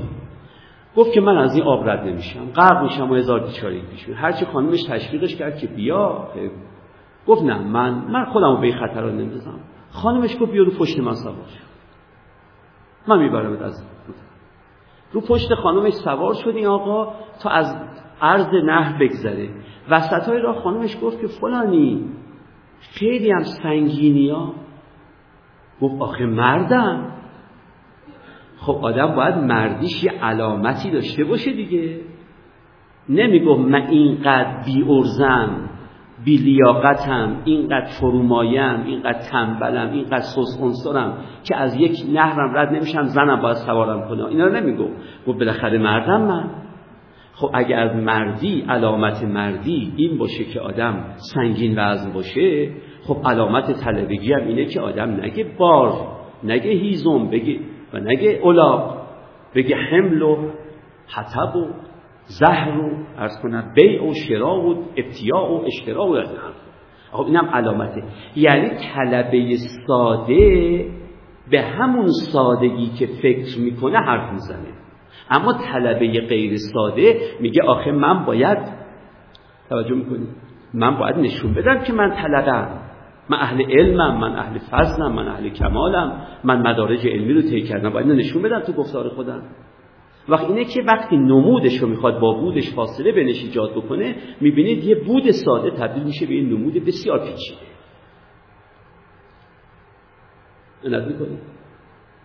هرگز باور نکنید این نه من باور نکنید اینو از اون کسانی که در این باب اندیشیده اند و کار کرده اند بشنوید. باور نکنید که نویسندگان به این پیچیدگی فکر می‌کنند. نه. می‌خوان من و شما را بترسانند. می‌خوان ارعابمون بکنند. و حالا خواهم گفت که به چهار قرض این کار رو انجام میدن. اینجوری هیچ وقت فکر نمی‌کنند. عنایت می‌کنید؟ من با دوستانی که اهل هنرند الان بهتر می‌تونم مطلبم رو بگم. ببینید کسانی که رمان می یا داستان می اینا آیا واقعه ای که در ذهنشون میگذره و روی کاغذ میارند به اون ترتیبی که روی کاغذ میارند تو ذهنشون میگذره؟ نه. اون میگه پیش خودش میگه می‌خوام زنی را تصور کنم که از چهار حیث زیر فشاره و چون از زیر هیچ کدوم از این چهار تا فشار نمی‌تونه بیاد بیرون میره خودش رو تحمیل می‌کنه بر یک موجود پنجمی و بیشترین ستمها رو به اون موجود پنجم می‌کنه. این تو ذهنشه. و بعد این داستان رو ذهنش میریزه. اما وقتی می‌خواد بنویسه صحنه هفتم داستان رو اول می‌نویسه مثلا. می‌کنید قطعه ششم داستان رو می‌بره آخر آخر بیان می‌کنه. این می‌دونی معنیش چیه؟ قفی اونجا نداره ها. اونجا اصلا داستان داستان زیباییه. شکل در ادبیات ما با زیبایی سر اما می‌خوام اینو عرض بکنم می‌خوام بگم فکر نکنید که وقتی یک داستان نویسی یه رمان نویسی وقتی یه رومانی نوشته بگید عجب پس این از برادران کارامازوف و داستایوفسکی پس از اینجا شروع کرده و به اونجا نه تو ذهن داستایوفسکی داستان یک صورت بسیار سرداستی داره اما برای اینکه می‌خواد اثرش یک اثر ادبی باشه نه یه خاطرات نویسی یا یک تاریخ نویسی اون وقت طبعا میاد و دخل تصرف هایی می‌کنه. این در عالم ادبیات که خب هیچ مشکلی نداره. اما بحث ما برگردیم به بحث خودمون. می‌خوام بگم همه همینجور همه ما آدمایی که ساده نیستیم یه جور فکر می‌کنیم که این جور فکر چهار تا ویژگی داره. اما هیچ کدوم از این چهار تا ویژگی در گفتار و نوشتار ما باستا پیدا نمی‌کنه. چرا؟ چون بنا نیست. همون بود به صورتی که هست نمود پیدا کنه. می‌خوایم بین نمود و, نمود و بودمون فاصله بندازیم. و من واقعا توصیه می‌کنم شما فقط برای امتحان این نکته که من میگم برید آدم های ساده تاریخ رو نوشته هاش رو بخونید. نوشته های مارکوس اورلیوس رو بخونید. نوشته های اپیکتتوس رو بخونید. اینا دو تا از اعاظم فلاسفه رواقی هن. نوشته های سنکا نوشته های سیسرون رو بخونید. باز دو تا از اعاظم فیلسوفان یونان و روم باستان. چون خودشون ساده هن نوشته هاشون خیلی ساده است. چون بنا نبوده که یه چیزی در بودشون بگذره و یه چیز دیگری نمود جلوه بدن. ببینید خیلی ساده است. فکر این چهار تا ویژگی رو داره که الان خواهم گفت اما در گفتار و نوشتار ما چهار تا ویژگی وجود نداره. اولا دوستان توجه بکنن هیچ وقت فکر کوتاهتر از حد لازم یا بلندتر از حد لازم امکان تحقق نداره. فکر همیشه در ذهن آدم اونقدر ادامه پیدا می‌کنه که به نتیجه برسه. نه به کوتاهتر از اون قانع میشه و نه وقتی به نتیجه رسید درازتر از اون کش پیدا می‌کنه. ما وقتی فکر می‌کنیم اونقدر فکر می‌کنیم که به نتیجه برسیم. عنایت می‌کنیم. بنابراین فکر همیشه در حد ضرورت خودش متوقف میمونه. نه بلندتر از آنچه لازمه نه کوتاهتر از آنچه لازمه. اما گفتار و نوشتار ما خیلی وقتا کوتاهتر از آن چیزی است که لازم است. و خیلی وقتا بلندتر از آن چیزی است که لازم است.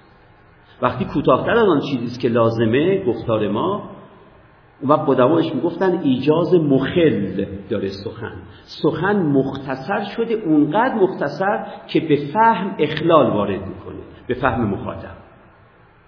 و وقتی سخن درازتر از آنچه که بود باید باشه می بود. می گفتن این ایجاز مخل نداره اما اتناب ممل داره. یعنی اونقدر درازه که انسان ملول میشه.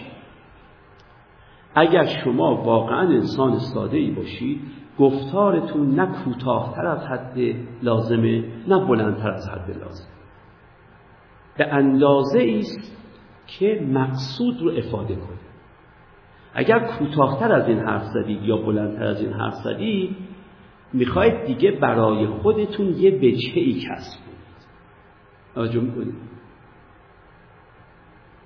اینه. آدمی که انسان ساده است سخنش به اندازه ضرورت کوتاه یا بلند. اون مقدار کوتاهی که ضرورت داره اون مقدار بلندی که ضرورت داره. چون فکر بلندتر از حد ضرورت تحقق پیدا نمی‌کنه. کوتاهتر از حد ضرورت هم تحقق پیدا نمی‌کنه. اگر دیدید من کوتاه سخن میگم برای این ممکنه باشه که شماها سخنان من براتون حکم معما پیدا کنه و بر شروع کنید به بحث کردن و بعد بگید چه ذهنی است. که سی ساله دارن درباره مقصود اون ذهن متفکران بحث می‌کنن. یکی از چیزهایی که در نظام جمهوری اسلامی من دیدم و در هیچ جای تاریخ سابقه نداره و خیلی برای من جای تعجب و جای تأسف واقعا داره اینه که یه آدم زنده یه حرف می‌زنه. به جای اینکه ازش برن بپرسن آقا شما منظورتون رو روشن بگید سمینارهای تشکیل میدن. برای اینکه ببینید ایشون چی می‌خواستن بگن. آخه مگه میشه من مصطفی زنده اینجا نشستم؟ اولا مگه میشه من آدمی باشم اینقدر ناساده که سخنی رو که می‌تونم چنان که باید بگم اینجور پیچیده بکنم؟ خب حالا پیچیده گفتم بسیار خوب. خب برید بپرسید ملک بابا منظور تو تبدیل کن به از کنم بیان آسانتری. نه کنفرانس و سمینار بگیریم که آقا بیایید فکر کنیم ایشون چی می‌خواستن بگم توجه می‌کنیم واقعا جای تاسفه واقعا جای گریستن بر یه ملتیه که باید نیروی انسانیش و نیروی مالیش و برای این باشه که یه آقایی رو که میشه در اتاق شما کرد بگن آقا شما چی می‌خواستید بگید خانم شما چی می‌خواستید بگید بگن آقا بزرگان بنشینن ببینیم ایشون چی می‌خواستن بگن. اه المعنا فی بطن شاعر. خب از خودش بپرسید چی می‌خواست بگه. ما باید بشینیم اینجا معما حل کنیم که آقا چی می‌خواستن بگن؟ خانم چی می‌خواستن بگن؟ این یک بنابراین انسان ساده سخنش نه ایجاز مخل داره نه اتناب ممل داره. نه کوتاهتر از حد لازمه و نه بلندتر از حد لازم این ویژگی اول. ویژگی دوم این که انسان هیچ وقت در عالم فکر با ابهام و ایهام فکر نمی‌کنه. اما انسان غیر ساده ممکنه سخنش ابهام یا ایهام داشته باشه. طبیعت انسان رو چنان نساخته که بتونه فکر مبهم بکنه یا فکر مهم بکنه.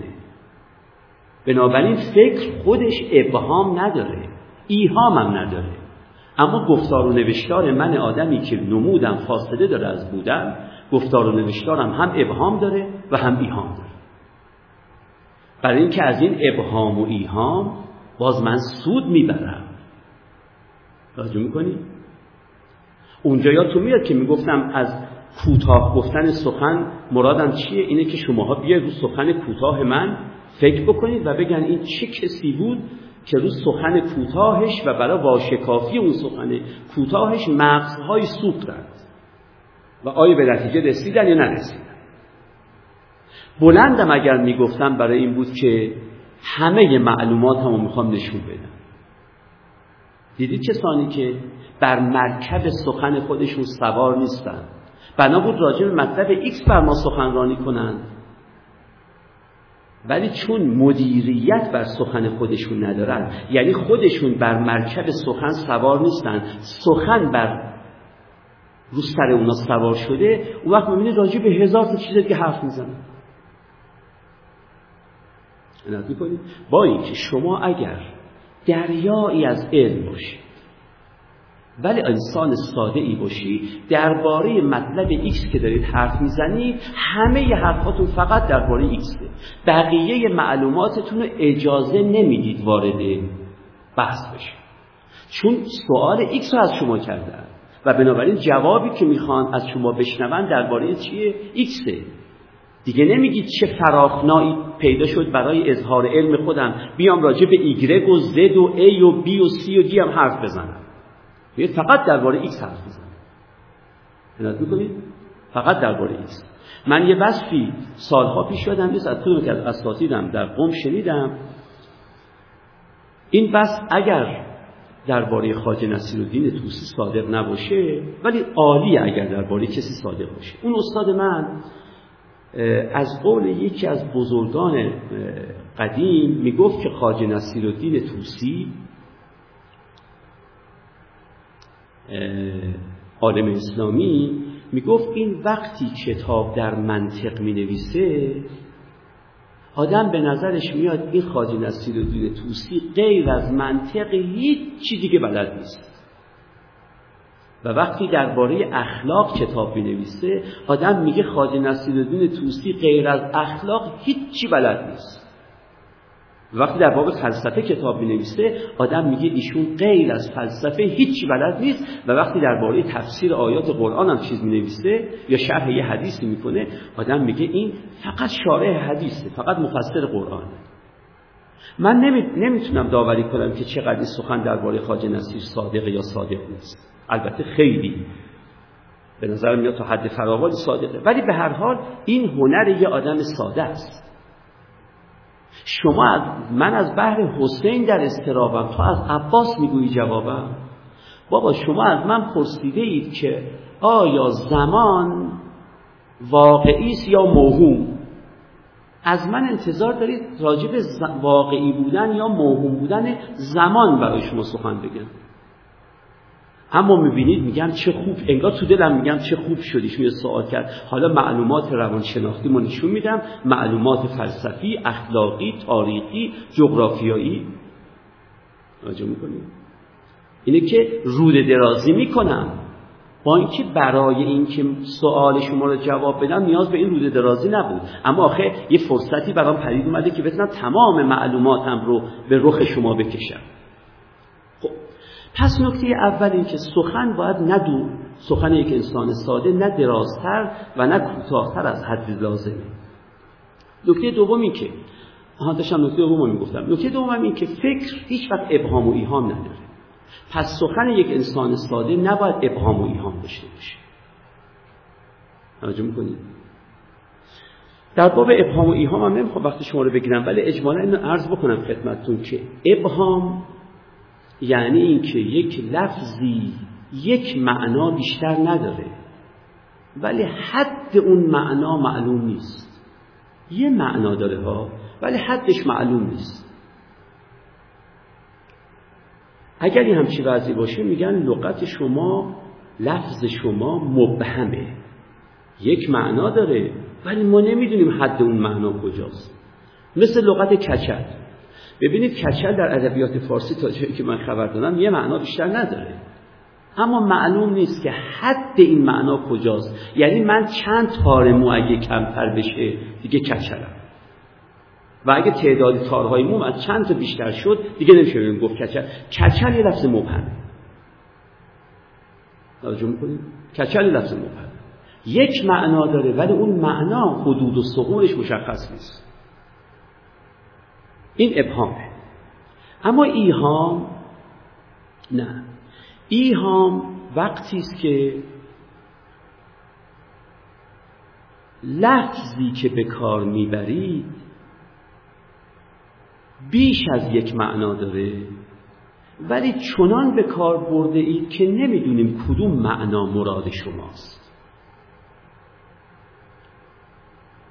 توجه می‌کنید ببینید مثلا لغت شیر در زبان فارسی سه تا معنا داره.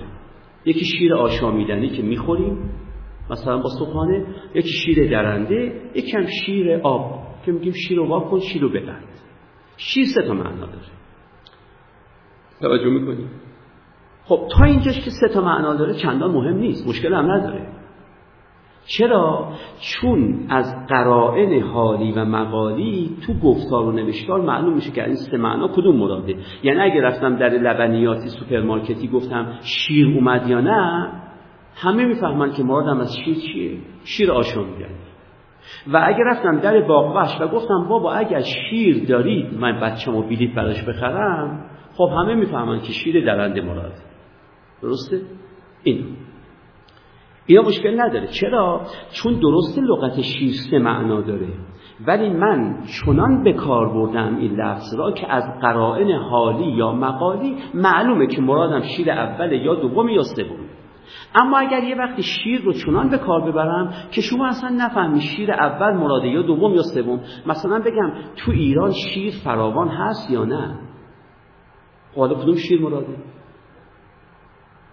شیر فراوان هست تو ایران یا نه؟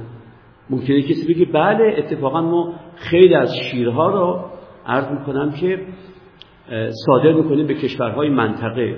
خب مثلا شیر آشامیدن راجه یه وقتی ممکنه بگه که نه شیر خیلی هم کمه. یه تعدادی هم بودن این شکارچیان فلان فلان شده از بین بودن خب می‌فهمیم. اما خود لغت شیر در ایران فراوان هست یا نه این خودش الان این جمله یک جمله ایهامداریه. چون لغت شیر درش به کار رفته اما به صورتی به کار رفته که نمی‌دونیم کدوم معنا مراد. ابهام و ایهام سه تا فرق دیگه هم با هم دارن. من نمی‌خوام وارد اون بحثا بشم. فقط می‌خوام این عرض بکنم که هیچ وقت فکر ابهام نداره. تا من دارم فکر می‌کنم نمی‌تونم با یک لفظ و مفهوم مبهم فکر کنم. ایهام هم نداره. یعنی چه شما می‌تونید فکر بکنید که شیرهای ایران را مقایسه کنم با شیرهای ترکیه و بعد شیر تو ذهنتون دایر باشه بین این که آیا شیر درنده نه دیگه. شما وقتی میگید من باید یه مطالعه انجام بدم راجع به شیرهای ایران و شیرهای ترکیه مسلما شیر تو فکرتون یا منظور حیوان درنده است یا منظور آمایه آشامیدنیه یا شیرهای آبی است که ما می‌خریم برای مصالح ساختمانی خودمون. درسته؟ اگر من آدم ساده ای باشم همینطور که فکرم ابهام نداره و ایهام نداره سخن من باید ابهام و ایهام نداشته باشه.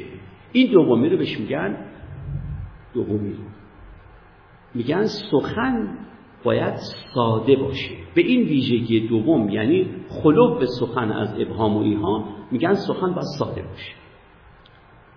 اما یه سومی هم هست. سخن باید قامز هم نباشه واضح باشه. توجه می‌کنید سخن دشوار نباید باشه. سخن باید آسان باشه. و سخن آسان باشه یعنی چه؟ یعنی من بدونم دارم با چی حرف می‌زنم؟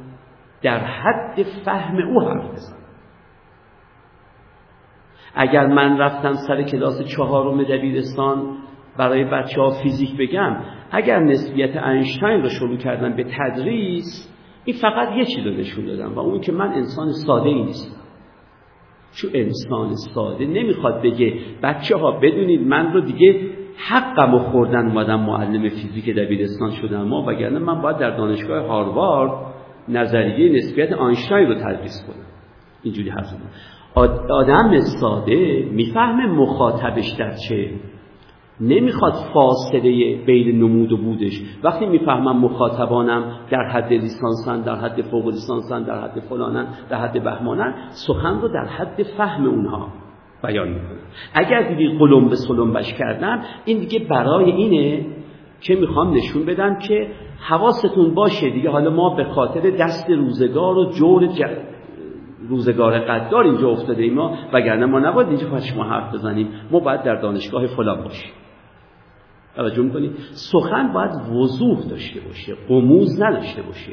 پیچیدگی سخن این نشون دهنده اینه که من می‌خوام یه نمودی زیبا برای خودم پدید بیارم. اینم یکی. یکی دیگه این که سخن همیشه باید به جا باشه. ندید کنید. سخن همیشه باید به جا باشه. سخن نابجا فقط وقت طرف مقابل رو ضایع کردنه. می‌کنید خب ما تو کشورمون متاسفانه هم در حوزه های علمیه جز موارد استثناء و هم در دانشگاه ها جز موارد استثناء ما این چهار تا ویژگی رو در سخنمون نداریم. عنایت می‌کنیم؟ نداریم. سخنهای دراز بیش از حد یا کوتاه بیش از حد میگیم. سخنانی میگیم که درشون ابهام و ایهام وجود داره. سخنانی میگیم که درشون قموز وجود داره. و سخنانی میگیم که این سخنان به جا نیستند توجه می‌کنید یعنی جای این سخن اینجا نیست. جای این سخن جای دیگریه همه اینا برای چیه؟ برای اینکه چهار به چهار جهت نمود خودمون رو زیباتر از آنچه هست نشون بدیم. عنایت بکنید یکی این که وقتی سخن اینجور باشه شماها بر سر فهم سخن من باید تو سر و کله خودتون و تو سر و کله یکدیگر بزنید برای فهم سخن من. و این برای من یه وجاهتی میاره. توجه می‌کنید؟ برای من وجاهتی میاره که ببینید سخنانش چقدر عمیقه که ما اصلا نمی‌فهمیم. ما نمیفهم من یه مادر بزرگی داشتم مادر پدرم. با اینکه پدر من روحانی بودن و روحانی خیلی کمالات فراوان داشتن. وقت مادر خودشون مادر پدرم که مادر بزرگ من می‌شد ما را دعوت می‌کرد که برید پای سخنرانی فلان روحانی دیگه. من یه وقتی بهشون گفتم که آخه شما که پدر خود من یعنی پسر خودتون دانشمندترین روحانی شهره شما چرا ما رو بچه ها رو میگید برید پای منبر فلان روحانی دیگه بنشینید؟ گفت از بس اون روحانی مادر بزرگم بود گفت از بس اون روحانی حرفای خوب خوب میزن راجع وقت من گفتم که خب این حرفای خوب خوب که می‌زنه مگه چی میگه که مثلا پدر خود من نمیگه؟ گفت آخه مادر اونقدر حرفاش خوبه که من که نمی‌تونم بفهمم. من فقط می‌فهمم خوب خوبه. توجه می‌کنید خیلی وقتها هست که من جوری قلم به سلم به حرف می‌زنم با ابهام و ایهام حرف می‌زنم قامز حرف می‌زنم برای اینکه شماها به جای اینکه مرا متهم کنید که آدم ساده ای نیستی. توجه می‌کنی؟ آدم جلوه فروشی. تو بازار خودفروشان داری جلوه گری می‌کنی به جایی که منو متهم کنید خودتون رو متهم می‌کنید میگید خیلی آدم بزرگی فلانی. اما خب ما عقول کوچکی داریم. ما مغزمون کوچیکه. ما که می‌تونیم حرفونو بفهمیم؟ خب این یه نمودی بر من پدید میاره تو اذهان شما که برای من خوشایند. یک. دوم این که سخن وقتی واضح بشه طرف درست و نادرستیشو زود می‌فهمه. توجه می‌کنی؟ وقتی من حرفمو واضح می‌زنم شما میگید ملکیان مقدمه سوم حرفش غلط بوده. توجه می‌کنید یا من تو مقدمه دوم با ملکیان اختلاف دارم؟ بالاخره می‌فهمید که کجای حرف من نقطه ضعف داره. درسته؟ اما وقتی سخنم رو پر از قموز و ابهام و ایهام کردم شما هیچ وقت نمی‌تونید بفهمید که کجا من خدا سرتون گذاشتم. توجه کنید کجا آگاهانه یا ناآگاهانه مرتکب خطا شدم؟ حالا یا تو گام های استدلالم یا تو مقدمات استدلالم. یه جایی چه آگاهانه چه ناآگاهانه من خطا کردم ولی شما نمی‌تونید. پی ببرید. مدتی پیش وقتی من یه جایی سخنرانی می‌کردم بعد سخنرانی که از دوستان اومد گفت آقای ملکی من فقط می‌فهمم حرفتون غلطه اما نتونستم بفهمم کجاش غلطه.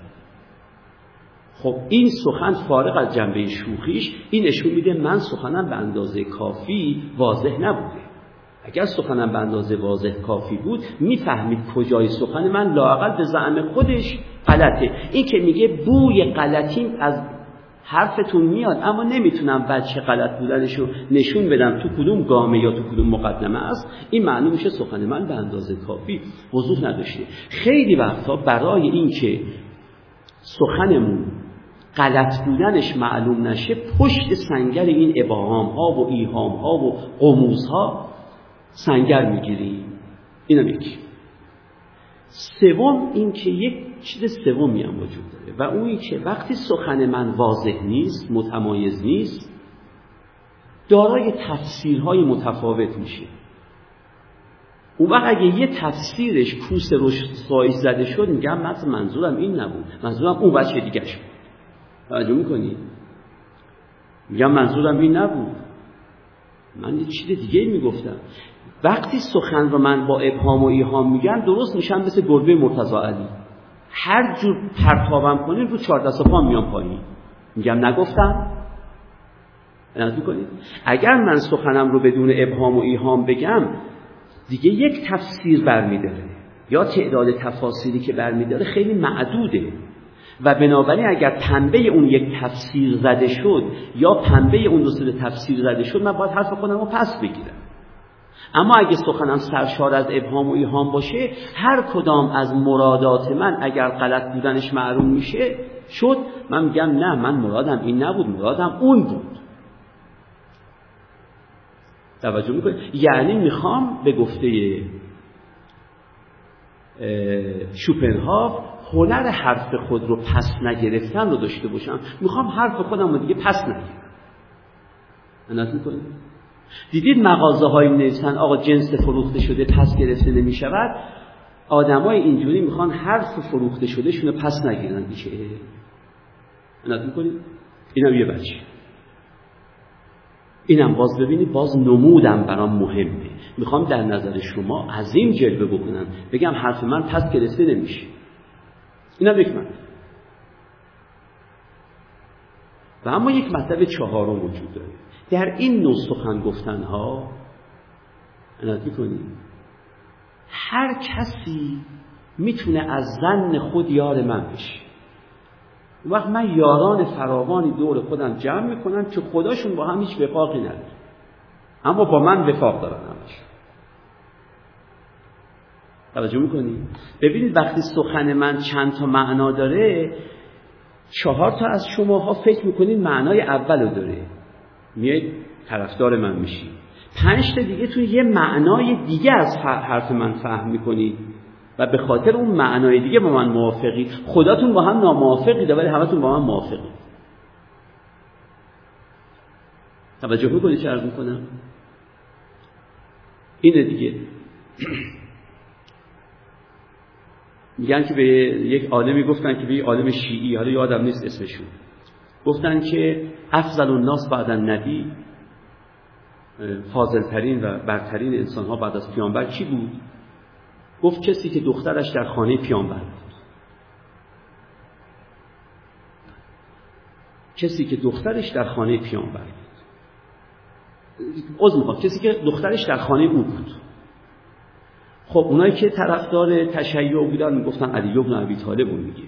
چون دختر پیامبر تو خونه او بود یعنی فاطمه. و اونایی که سنی بودن می‌گفتن خب مراد ابوبکره چون دختر ابوبکر تو خونه پیامبر بود دیگه. خب می‌تونه جون سالم به در ببره می‌تونه هم اینا رو موافق خودش بکنه هم اونا رو با اینکه خود اون دوتا با هم چی بودن در واقع؟ سنی با شیعه با هم آشتی نداشتن ولی هم سنیا با این عالم آشتی داشتن هم شیعیان آشتی داشتن. چرا؟ چون سخنی گفته بود که می‌شد دو جور معنا کرد. بله واقعا ابوبکر کسی بود که دخترش در خانه او بود یعنی دخترش در خانه پیامبر علی هم کسی بود که دخترش در خانه او بود یعنی کسی بود که دختر پیامبر در خانهش بود. درسته؟ حالا شیعه و سنی با هم اختلاف دارن ولی هر دوشون با این آقا اختلاف ندارن. میگن مرحبا به ناصرنا که ما رو یادی کرد ما رو تایید کرد. خب ما خیلی وقتا اینجوریم دیگه. نت می‌کنیم یعنی می‌خوایم همه رو با خودمون داشته باشیم. میگیم یه سخنی بگیم که هر کسی از زن خود شد یار من. و از درون من نجست اسرار من یا نجست اسرار من هرچی. خب اینا همش به خاطر اینه که من می‌خوام نمود خودم زیبا باشه. آدم ساده کار به اینو نداره. آدم ساده میگه وقتی من با بود خودم کار دارم بود خودم رو با نزدیکترین صورت به نمود تبدیل می‌کنم. بنابراین سخنانم وضوح داره. ساده است. و هیچ گونه پیچیدگی نداره. تطویل نداره اختصار مخل نداره. چون من همونجور که فکر می‌کنم همونجور حرف می‌زنم. من فکر می‌کنم که ما این نکته رو ازش قفلت نباید بکنیم. و الان شما می‌بینید که بسیاری از کتاب ها رو با که سواد خواندن و نوشتن هم ماها داریم وقتی می‌خونیم نمی‌فهمیم. خب اگه ما نمی‌فهمیم برای چی نوشته این کتاب؟ درسته؟ الان به نویسنده بگه آقا اگر اهل فکر و فرهنگ جامعه این کتاب تو رو نمی‌فهمن برای برای جن برای جنیان که ننوشته حتما برای انسیان نوشته و حتما برای انسیان فارسی زبان هم نوشته اید برای روسا که ننوشته اید برای ما نوشته خب ما انسیان فارسی زبان تحصیلات دانشگاهی هم داریم. ما نمی‌فهمیم. پس اینو برای کی نوشته اید ما بعد مینالن که آقا کتاب ما تیراژ نداره. خب باید اونا هم که خریدن باید بیارن پس بدن به کتابتون. آدم کتاب می‌خره برای اینکه چیزی ازش بفهمه. نه اینکه برایش یه چیزی ازش نفهمه و تازه اعتماد به نفسش از دست بده. آدم با بعضی از این نویسندگان وقتی سر و کار پیدا بکنه اگه یه مدتی باشون سر و کار پیدا کنه حکم می‌کنه من خرفترین آدم روزگار.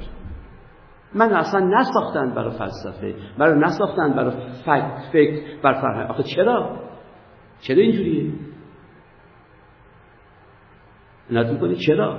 برای اینکه می‌خوای خودتو بزرگ بکنی من رو به ظلم می‌کنی. من رو به می‌کنی. من خدا شاهده که فراوان کسانی رو دیدم که از یک رشته علمی که به شدت بهش علاقه داشتن اومدن بیرون. به خاطر اینکه گفت میگن که آقا ما ذهنشو نداریم. میگم از کجا می‌فهمی ذهنشو نداری استعدادشو نداری؟ میگه آقا این کتابا رو ما هر چی می‌خونم یکی تو سر خودم می‌زنم یکی تو سر کتاب می‌زنم نمی‌فهمم. من میگم خب میشه یه احتمال دیگه هم داد. و اون که نویسنده نفهمیده اونا میشه احتمال داد.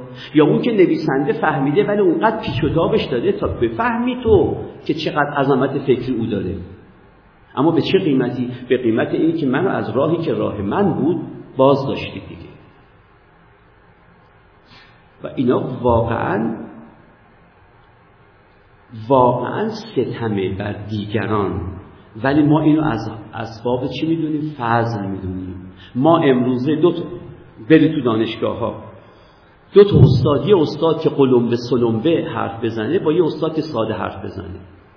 ممکنه بگید این استاد که ساده حرف می‌زنه چقدر خوبه ما حرفاشو می‌فهمیم. اون استاد قلم به سلم بگو رو حرفاشو نمی‌فهمیم اینو میگید ولی یه داوری بعدم می‌کنید. میگید ولی اون که قلم به سلم به حرف می‌زنه خیلی با معلومات تره ها مطالعه ما نمی‌فهمیم یه چیز دیگه است.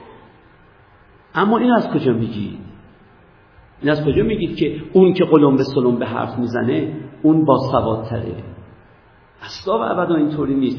اگر شما خودتون دقت بکنید شما همتون اهل تحصیل بوده اید مطلبی رو که خوب یاد می‌گیرید به ده عبارت مختلف می‌تونید بیان کنید. اما مطلبی رو که خوب یاد نگرفته اید با همون عبارتی که یاد گرفته اید توتیوار همون تو ورقه امتحانیتون هم می‌نویسید اگه بگن بابا این خانم یه جور دیگه بگو میگی همین دیگه.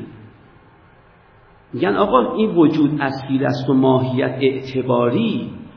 اینو با یه عبارت دیگه بگو. میگم یعنی وجود اصالت دارد و ماهیت اعتباریت دارد. همون یه جور دیگه بگو.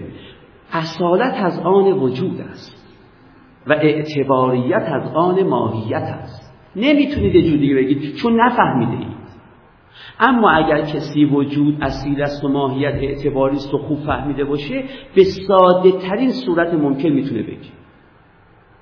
پس اینایی که قلم به سلم به حرف می‌زنن گاهی وقتا هم قلم به سلم به حرف زدنشون مال اینه که اصلا نفهمیده اند. خود ما بچه بودیم مدرسه رفتیم دانشگاه رفتیم می‌دونیم چیزی رو که نمی‌فهمیم همون تکرار. ولو قلم به سلم بهترین باشه. اما چیزی رو که خوب فهمیده ایم ده جور می‌خوایم بگیم. هی می‌خوایم تفنن در عبارت به کار ببریم چون فهمیده ایم می‌تونیم به صورتهای مختلف بیان کنیم. همه اینا مال که شخص ساده نیست. می‌خواد نمودی فراتر از بود خودش رو به دیگران در واقع عرضه خب من بعضی از چیزهایی که یادداشت کردم رو دیگه من نتونستم خدمتون بگم. اما دیگه چاره ای ندارم. یعنی خیلی چیزایی که یادداشت کردم اینجا الان. هنوز خط نکشیدم یعنی بر دوستان نگفتم. اما دیگه فرصتی نیست. می‌خوام یک نگاه حال از نو به سادگی بکنیم. با توجه به این در واقع ساحتهای مختلف سادگی که توضیح دادم یه نگاه دیگه از سادگی به سادگی بکنیم. و ببینیم بعضی از تعاریف سادگی چرا اینجوری هست. حالا دیگه با این توضیحات بعضی از تعاریف سادگی معلوم میشه.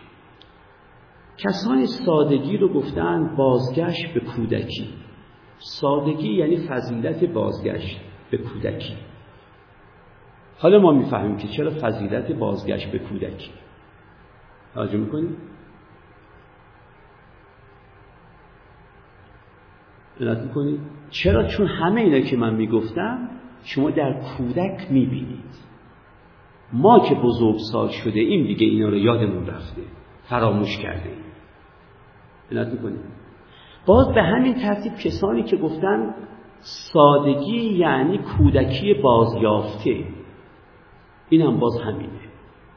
و فکر می‌کنم که اینم الان دیگه واضحه که ما خوب باز بیابیم کودکی خودمون ما تو کودکیمون اصلا سادگی رو به هیچ چیزی عوض نمی کردیم اما الان دیگه هیچ چیزی رو با سادگی عوض نمی کنیم در واقع ما باید برگردیم به اون کودکی که از دست داده ایم و تمام زیباییمون هم به همون شما آدم بزرگسالی دیده اید که به اندازه یک کودک ازش لذت ببرید. اگر دیده باشید بدونید این آدم در کمال سادگی کنید اما معمولا ما نمی‌بینیم. اینه که می‌بینید بچه ها رو که می‌بینیم اینقدر شاد میشیم و فیلم بچه ها رو که می‌بینیم اینقدر قرب و صدقشون میریم.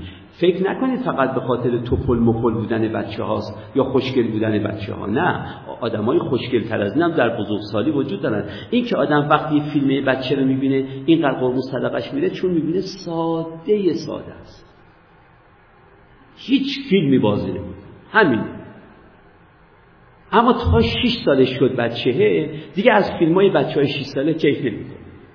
چون می‌بینیم ناگهان زیر نگاه به اون می‌کنه نگاه می‌فهمیم داره دو تا کار می‌کنه. یکی داره زندگی می‌کنه یکی داره فیلم زندگیش رو هم به من و شما نشون میده.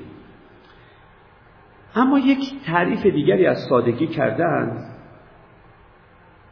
و اون سادگی گفتن سادگی یعنی مثل طبیعت بودن. این تعریف رواقی دونه اینم حالا می‌فهمیم. رواقیون می‌گفتن سادگی یعنی مثل طبیعت بودن. طبیعت کار می‌کند اما اظهار نمی کند کارهای کردش فقط داره کار یعنی هیچ وقت یه درختی بلندگو بالا سر خودش نصب نکرده و بگه در حال رشد چند تا میوم دارم چند تا جوانه رو به شکوفه تبدیل می‌کنم چند تا شکوفه به دست من تبدیل به گل شده چند تا گل رو هم دارم میوه می‌کنم چند تا میوه نارس هم دارم عرض می‌کنم که میرسونمشون. اصلا کار خودش فقط بنابراین این که ما به گفته رواقیون بگیم سادگی به معنای طبیعتوار زیستن مانند طبیعت زندگی کردن مثل طبیعت بودن اینم الان در واقع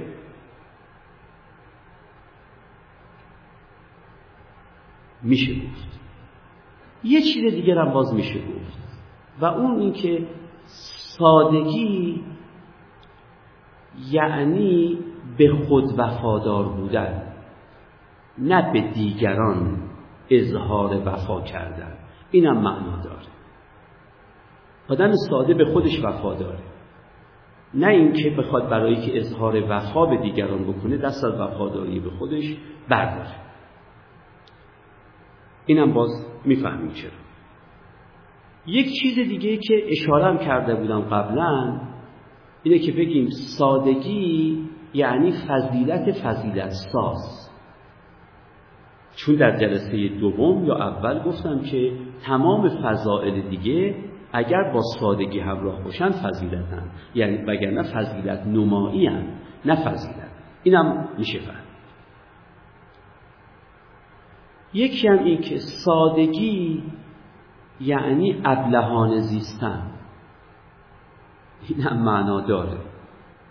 راجع می‌کنید چون اگر شما ساده باشید اون وقت یه روزی سرگذشت نام نویسان به شما میگن که تا 27 سالگی زندگی عاقلانه ای داشت ولی در 27 سالگی بر اثر یه حادثه ای که هنوز دانسته نیست ایشون یک زندگی بلاحت وار رو پیشه گرفت.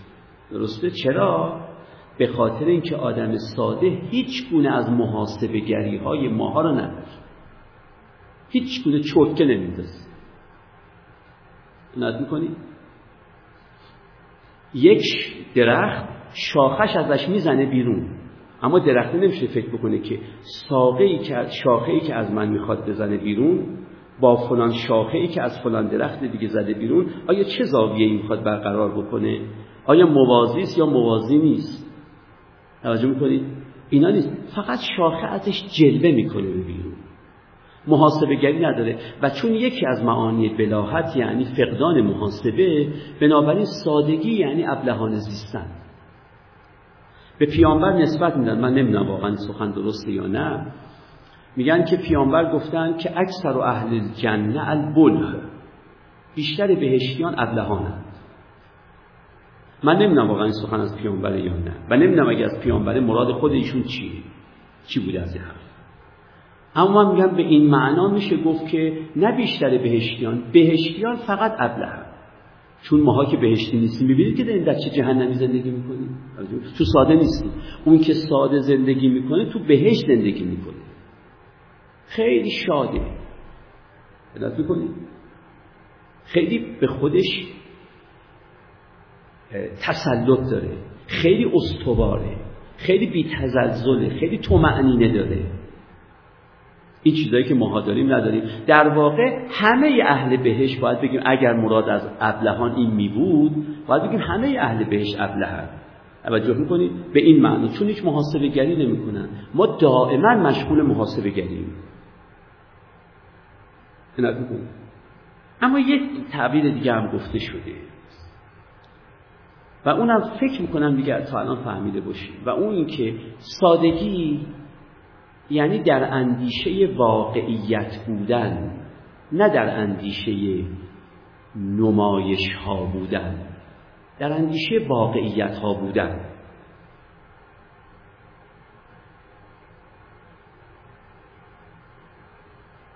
توجه می‌کنید؟ اینم یک و اما آخرین تعریفی که بعد از سادگی شده این تعریف که افراد مختلف کردن ولی با توضیحات من الان دیگه مفهوم تر میشه. اگه اول جلسه اول این تعاریف رو می‌گفتم یکمی برای شما مفهوم نبود. اما سادگی یک تعریف دیگه هم براش کردن سادگی یعنی در جهان چنان زیستن که گویی فقط تنها ساکن جهان تویی. این سادگی. چنان زندگی می‌کنی که انگار تنها ساکن جهان تویی. اگه تنها ساکن جهان تو بودی دیگه فیلمی بازی نمی‌کرد. آخه فیلم آدم بر که فیلم بازی نمی‌کنه. اگر ما چنان زندگی بکنیم که گویا جهان تنها ساکنش منم اون وقت ساده زندگی می‌کنیم.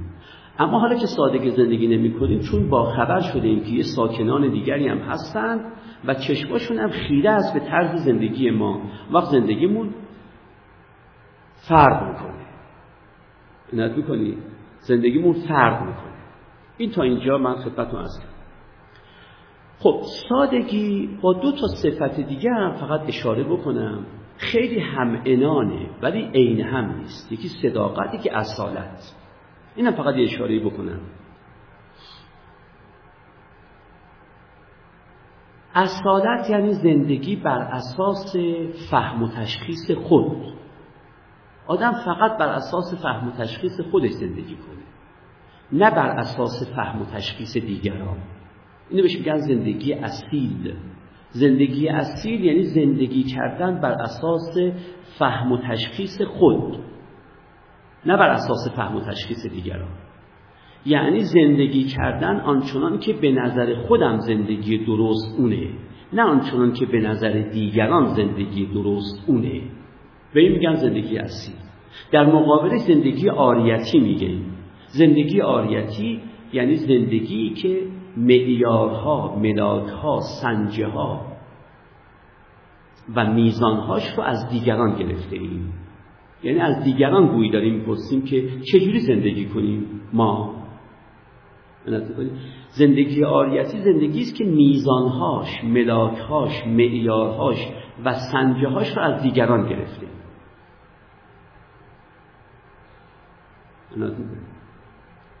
خب اگر دقت بکنید اصالت به این معنا جزء سادگیه اما خود سادگی نیست. زندگی اصیل جزء زندگی ساده است.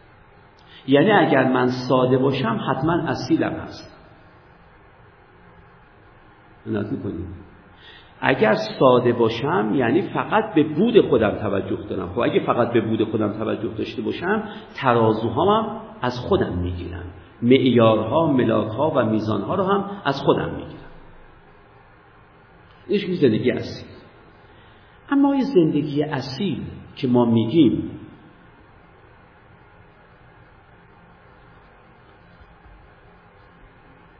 نوعی هرج و مرج اجتماعی پدید نمیاره که هر کسی بر اساس فهم و تشخیص خودش زندگی بکنه این نوعی هرج و مرج اجتماعی فراهم نمیاره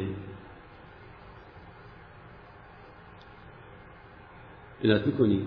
چون ممکنه به نظر کسانی بیاد که اگر آدمیان بخوان هر کدام بر اساس فهم و تشخیص خودشون عمل بکنند یک نوع هرج و مرج پدید میاد. من بر اساس فهم و تشخیص خودم می‌خوام یه جور زندگی کنم شما بر اساس فهم و تشخیص خودتون یه جور دیگه می‌خوای زندگی کنید شخص سالس هم یه جور سالسی می‌خواد زندگی بکنه. اون وقت این همبستگی اجتماعی رو از بین نمی‌بره ملات زندگی اجتماعی رو از بین نمی‌بره. ما یه همبستگی اجتماعی هم نیاز داریم یه زندگی اجتماعی یه ملاتی می‌خواد یه سریشومی می‌خواد که همه ما رو به هم پیوند بده. اگر زندگی اصیل بخوایم داشته باشیم آیا هر کدام ساز خودمون رو کوک نمی کنیم؟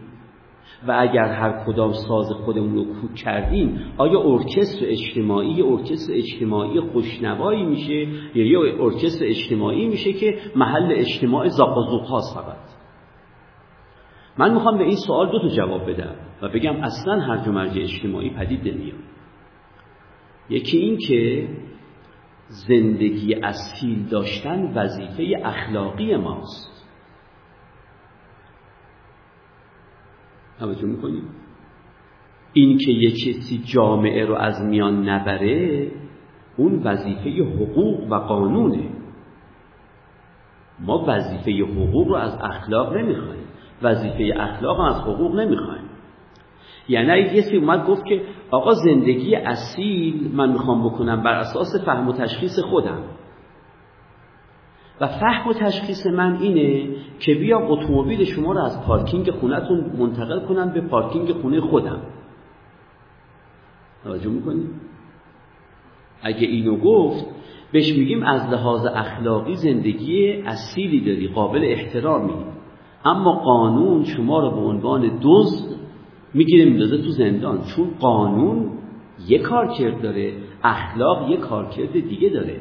اخلاق در اخلاق به شما میگن زندگی اصیل داشته باشید. برای اینکه این زندگی اصیل شما رو یک پارچه می‌کنه و یک پارچگی احساسات و عواطف منفی رو در زندگی شما از بین می‌بره. این کارکرد اخلاق. کارکرد حقوق اینه که کیان اجتماعی رو ازش حفاظت کنه. حقوق کارکردش اینه که با برقراری امنیت یک رفاه دو عدالت سه و آزادی چهار. با برقراری این چهارتا کیان زندگی اجتماعی رو تأمین کنه. تو اگه کارت کیان زندگی اجتماعی رو داره به خدشه دار می‌کنه قانون میاد جلو تو می‌گیره. بنابراین فکر نکنید وقتی میگیم زندگی اصیل این یعنی زندگی اصیل همه چیز زندگی اصیل فقط زندگی تو رو اخلاقی می‌کنه. اما اینکه شهروند خوبی هم هستی یا نه اونو قانون تعیین می‌کنه که تو شهروند خوبی که جات بیرون زندانه یا شهروند بدی که جات توی زندانه. بنابراین من اگر گفتم زندگی اصیل یعنی زندگی بر اساس فهم و تشخیص من حکم می‌کنه که من بیام به مال و جان و ناموس شما تجاوز کنم شما نهایتا به من میگید که خب از لحاظ اخلاقی بازم خوبه که دزدی هستی که زندگیت اصیله. اما دزد بودنت کیان اجتماعی رو به خطر میندازه و بنابراین متصدیان قانون میان تو رو می‌گیرن گوشتو و میندازن تو زندان و سر کارت با جرم و جریمه و قوه قضاییه و پلیسه. زندگی اصیل وظیفه شهروندی نیست.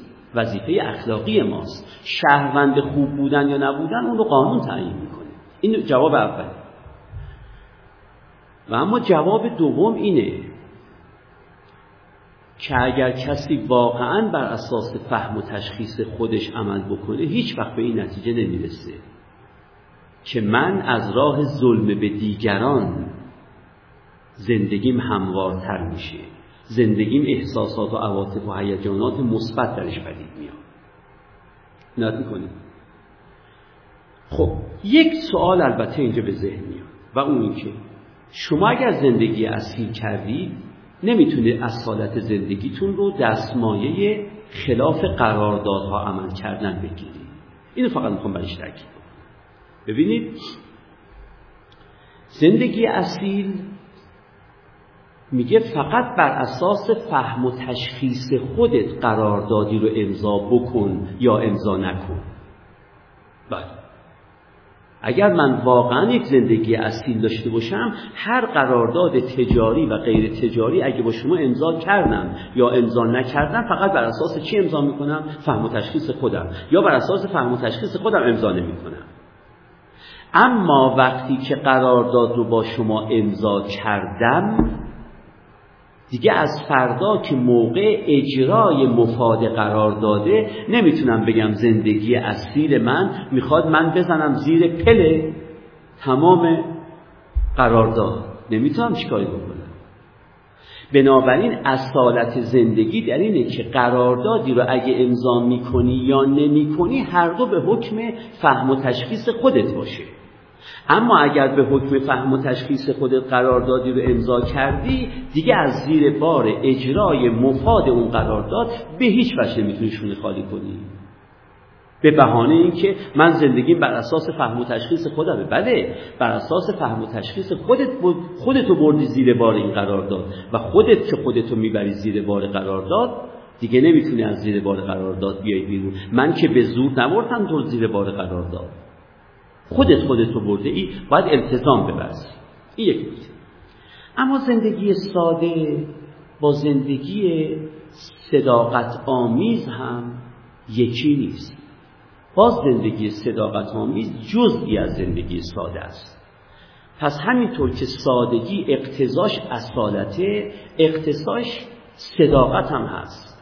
ولی با صداقت جزئی از سادگیه. خب صداقت یعنی چه؟ من در بحثای دیگه گفتم که صداقت یعنی پنج تا ساحت ما بر هم انتباق داشته باشن. درسته؟ می‌گفتن کسی صادقه که باورهاش با احساسات و عواطف و هیجاناتش و خواستهاش و گفتارش و کردارش بر هم انتباق داشته باشن. اینو بهش می‌گفتیم زندگی صادقانه. صداقت یعنی انتباق پنج تا ساحت بر یکدیگر. توجه می‌کنید نه مثل اون رفیق من که مارکسیست بود ولی در قسل وسواس داشت. من یک ساعت تو خوابگاه دانشگاه تهران دوستی داشتم این مارکسیست بود. البته زمان شاه که مارکسیستا تو دانشگاه می‌تونستن درس بخونن و هیچ مشکلی نداشتن. اون حکومت های بد اون زمان اینجوری بودن دیگه. به مارکسیستا به اجازه میدن دانشگاه درس بخونن. تو اون زمان بعد این دوست من مارکسیست بود. از اون مارکسیستای ناشرمنده هم بود. آن اشیم در واقع. توجه کنید هیچ شرم حیایی هم نداشت تو مارکسیسم خودش. بنابراین نه خدایی رو قبول داشت نه رسولی رو قبول نه قرآنی رو نه اسلامی رو نه دینی رو هیچ ولی این برای قصفش وسواس داشت اونم وسواس باور کنید سه رب می‌رفت زیر آب و شیر آب داغ رو فرق روشن می‌کنه می‌گفت شیر آب سرد آب و سرد می‌کنه نمی‌ذاره آب به نسوج بدن آدم برسه در اون وقت وقتی بعد از سه رب میومد بیرون یه یه لبو یه لبوی سرخ سرخ سرخ میومد بیرون. من بهش گفتم بابا اونایی هم که مسلمانند و همه چی تماما قصد براشون واجب نیست مستحبه. قصد خودش مستحبه. اگه بخوای نماز بخونی واجبه. وگرنه آدم می‌تونه متدین باشه تا وقتی نمی‌خواد نماز بخونه قصد هم نباید بکنه. وقتی می‌خوای نماز بخونی باید قصد بکنی. اون وقت تو میری تو که اصلا نه نمازی نه چیزی. می‌گفت آقای ملک جان دیگه از قصد نمیشه گذشت. این دیگه چیز دیگه ای. خب یعنی چه؟ این یعنی آن عقیدش با عملش ناسازگار. عقیدش اینه که همه اینا یاوه است اما عملش این نت می‌کنی؟ خب این, یه نوع تضاده یه رفیقی من دارم که حالا دیگه رفیقی داشتم در واقع. ایشون من گفت که من اونم خودش اتفاقا مارکسیست. می‌گفت من سالهاست که دیگه روز آشورا و تاسوعا که نمیرم سینه زنی کنم. برم تو دسته های عزاداری اینا میشینم پا تلویزیون. فیلم عزاداری ها می‌بینم. اما گاهی وقتا می‌بینم که اشک از چشمانم جاری شد. توجه می‌کنی؟ خب اینم احساس و عاطفش سازگار نیست با عقیدهش آخه بابا تو اگه مارکسیستی دیگه چی که امام معصوم شیعیان رو کشتن؟ شیعیان کی به کیه؟ توجه می‌کنید شیعه منی چند؟ که بعد بیان بر امام شیعیان. خب اینم یعنی اینا این وجود داره. آقای فلسفی یادم میاد در زمان شاهی وقتی سخنرانی می‌کرد. محمد تقی فلسفی بود یه خطیب مشهوری بود. ایشون یه وقتی سخنرانی می‌کرد می‌گفت که یه وقتی یه آقایی اومد تو مسجد به من گفت که آقای فلسفی شما که تو مسجد با مؤمنین و مؤمنات سر و کار دارید و اهل این محله رو خیلی می‌شناسید و اینا من یک معلم خیلی فقیر آموز پرورشم می‌خوام یه خونه بخرم. یه خونه ارزونی در حدود این قیمت ببینید این مشتریات تو مسجد اهل محل یه خونه هست با حدود این قیمت. گفتن من چند روز بعدش بهش خبر دادم که آره یه خونه پیدا شده در حدود همین قیمتی که تو می‌گفتی. اون زمان گفته بود 24000 تومان. گفته من یه خونه 24000 تومانی بیشتر نمی‌تونم بخرم. گفتم من بهش خبر دادم که آره یه خونه پیدا شده. اومد و رفت خونه رو دید و اومد گفت که آقای فلسفی این خونه خیلی بیشتر از 24 هزار تومن میارزه. نمی‌دونم 300 متر هم 400 متره. وقت چطور 24 هزار تومن میدم میدن؟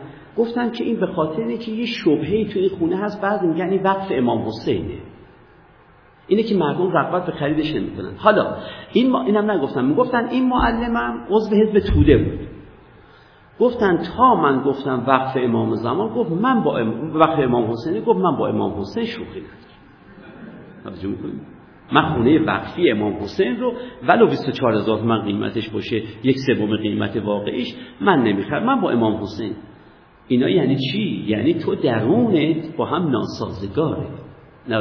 صداقت یعنی همه پنج تا ساحت من با یکدیگر سازگار. من یه دوستی دارم همین الان دارمش. این یه وقتی مسلمان خیلی متدینه خیلی خیلی متدین. حالا یه آدمی شده که دیگه فقط باید بگم خیلی خیلی نامتدینه. اون وقت ولی ریشش هنوز داره. اون وقت یه وقت یکی از رفقای ما بهش می‌گفت که بهش میگم فلانی. ریشت رو دیگه ریش دیگه یعنی چی؟ خب تو جامعه ما خوشبختانه یا متاسفانه ریش علامت تدین به حساب میاد. گفتن دیگه ریش تو. گفت ببین من روز قیامت همین ریشم که داشته باشم اگه خدایی وجود داشت و فلان و بهمان میگم بابا علامت مسلمونی توجه می‌کنی؟ ولا تقولوا لمن القا الیکم السلام لست مؤمنا. قرآن هم گفته که یه کسی فقط یه سلام گفتنش مثل سلام گفتن مسلمونا باشه ما دیگه باید حکم به چی بکنیم؟ به ایمانش بکنیم. من هم روز قیامت میگم آقا ریش دیگه به ریش که ما داریم دیگه. و اندازه سلام کردن نیست. قرآن گفته دیگه. توجه می‌کنید چون در زمان جاهلیت اینجوری سلام و تعارف نمی‌کردن. سلام رو لغت سلام رو اسلام وارد کرد. و قرآن میگه که اگه یه کسی سلام فقط گفت یعنی از لغت اسلامی سلام استفاده کرد دیگه شما حق ندارید بگید مؤمن نیستی. بالاخره این. خب بالاخره یه ریش هم اندازه سلام هست. منم اینو نگه داشتم به خاطر همین. حس کنم که این نمیشه میگیم صداقت. حالا ببینید یادتون میاد که تو بحث سادگی تو بحث سادگی می‌گفتیم نمود ما با بود ما باید با هم مطابقت داشته باشه مرادمون از نمود چی بود؟ گفتار و کردار بود مرادمون از بود چه بود؟ اون سساحت درونی بود درسته؟ می‌گفتیم نمودمون با بودمون باید مطابقت داشته باشه حالا وقتی وقتی صداقت رو بخوایم مطرح کنیم یعنی اون سساحت درونی هم با هم سازگار باشن نه فقط سه ساحت درونی با دو تا ساحت بیرونی سازگار باشن خود سه تا ساحت درونی هم باید با هم سازگاری داشته باشن توجه فرمودید؟ خب این چیزی بود که من تونستم بگم. آخرین جمله که من می‌خوام بگم اینه که دو تا چیز رو ازش خدمت رو کنم که رهزن شما نشید یکی این که اگر نمی‌خواید زندگی ساده داشته باشید یا نمی‌تونید زندگی ساده داشته باشید که هر دوش نتیجهش این میشه که زندگی ساده ندارید یا به علت نخواستنتون یا به علت نتوانستنتون. اگه زندگی ساده ندارید تو رو خدا خاک نپاشید تو خوبی زندگی ساده. نگید اصلا زندگی ساده چیز مزخرفی. بگید نه یه چیز خوبیه. ما نمی‌خوایم یا ما نمی‌تونیم داشته باشیم. چون اگر به انصاف رفتار کنید و به خودتون رجوع کنید می‌بینید زندگی ساده زندگی خیلی دلنشینیه. حالا اگه نمی‌خواید یا نمی‌تونید نگید چیز بدیه. بگید ما نمی‌خوایم مگه همه چیزای خوب عالم رو من باید بخوام؟ توجه می‌کنید؟ خیلی عوض می‌خوام البته خیلی از حضور دوستان شرم دارم ولی باید بگم اینو. میگن یه همجنس بازی به هر پسر جوان زیبایی می‌رسی میبوسیدش. گفتن آخه تو چرا میبوسی؟ می‌گفت اینا از سادات آل رسولن. من از بس به حضرت رسول علاقه مندم. وقت فرزندانش رو دوست دارم دیگه. خب میبوسن. دختران رو که اجازه شرعی ندارن. خب اونو نه. اما پسران رو که دیگه اجازه شرعی دارن میبوسن. و می‌گفت اینا همش به خاطر اینکه فرزندان پیامبر رفتن یه پیرمرد خمیده ارزان ژولیده کثیفی رو آوردن گفتن آقا این سند این که این سید اولاد پیغمبر. پس به حکم اون حرف ایشون هم باید ببوسید. گفت حالا همه خوبی های عالم من باید انجام بدم. توجه می‌کنید حالا اینم هست که ما همه خوبی های عالم رو نباید انجام بدیم. بنابراین سادگی هم یکی از خوبی های عالمه. می‌خواین انجام ندید نگید خوب نیست. بگید همه خوبی های عالم رو من نباید انجام بدم. اینو بگید. این یک نکته. نکته دومی هم این که می‌خوام عرض بکنم اینه که وقتی زندگی ساده ما در پیش بگیریم توجه می‌کنید؟ مصرف زدگی از میان میره. مصرف زدگی که از میان بره لیبرالیزم اقتصادی فرو میریزه. اما شما قصه لیبرالیسم اقتصادی تو رو خدا نخورید توجه می‌کنید نگید آخه ما چیکار یه وارد یه جریانی میشیم که لیبرالیزم اقتصادی رو ساقط می‌کنه و اینا. بدونید که لیبرالیزم اقتصادی ساقط نمیشه. توجه می‌کنید چرا؟ چون اکثریت قریب به اتفاق جمعیت جهان هرگز رو به سادگی نمیارن. بنابراین قصه لیبرالیسم اقتصادی رو نکنه اون سر پاش میمونه کار خودش هم می‌کنه. تو اگه تشخیص دادی زندگی ساده خوبه و می‌خوای و می‌تونی زندگی ساده در پیش بگیری. از اینکه ارکان لیبرالیسم اقتصادی با زندگی ساده تو این متزلزل بشه نترس نه خیر. لیبرالیسم اقتصادی سازوکار و مکانیزم خودش داره. اون اونایی که لیبرالیسم اقتصادی رو طراحی کردن از روانشناسی ما آدمان خوب با خبر بودن و می‌فهمن ما آدمیان آخرش به زندگی همراه با بود رو نمی کنیم ما با همون نمودهامون زندگی می‌کنیم و چون زندگی می‌کنیم لیبرالیسم اقتصادی هم کاملا خاطر جمع سر جای خودش نشسته. قصه اونو تو رو خدا نخورید قصه خودتون رو بیشتر بخورید تا قصه لیبرالیسم اقتصادی.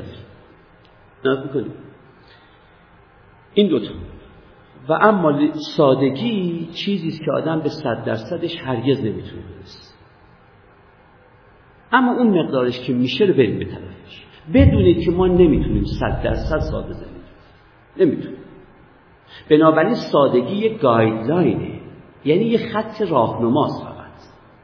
به صد درصدش نمی‌تونی برسی. ولی به هر درجه پیشرفتی در برکاتش استفاده می‌کنی. نگید چون نمی‌تونیم به صد درصدش برسیم از اول پا در این راه نگذاریم. توجه می‌کنید؟ به گفته عرب ها ما لا یدرک کلو لا یدرک کلو. اگه به چیزی به همش نمی‌رسی همش هم ول نکن. بنابراین این زندگی به صد درصدش هیچ کسی نمی‌تونه به صد درصد زندگی ساده برسه. ممکنه یه اوهدی از مردم در هر قرنی یکی بتونه. ولی اگه ده درصد هم زندگی ساده کردید وقت ببینید ده درصد زندگی دون سبک میشه. هم من الغنيمة بصر.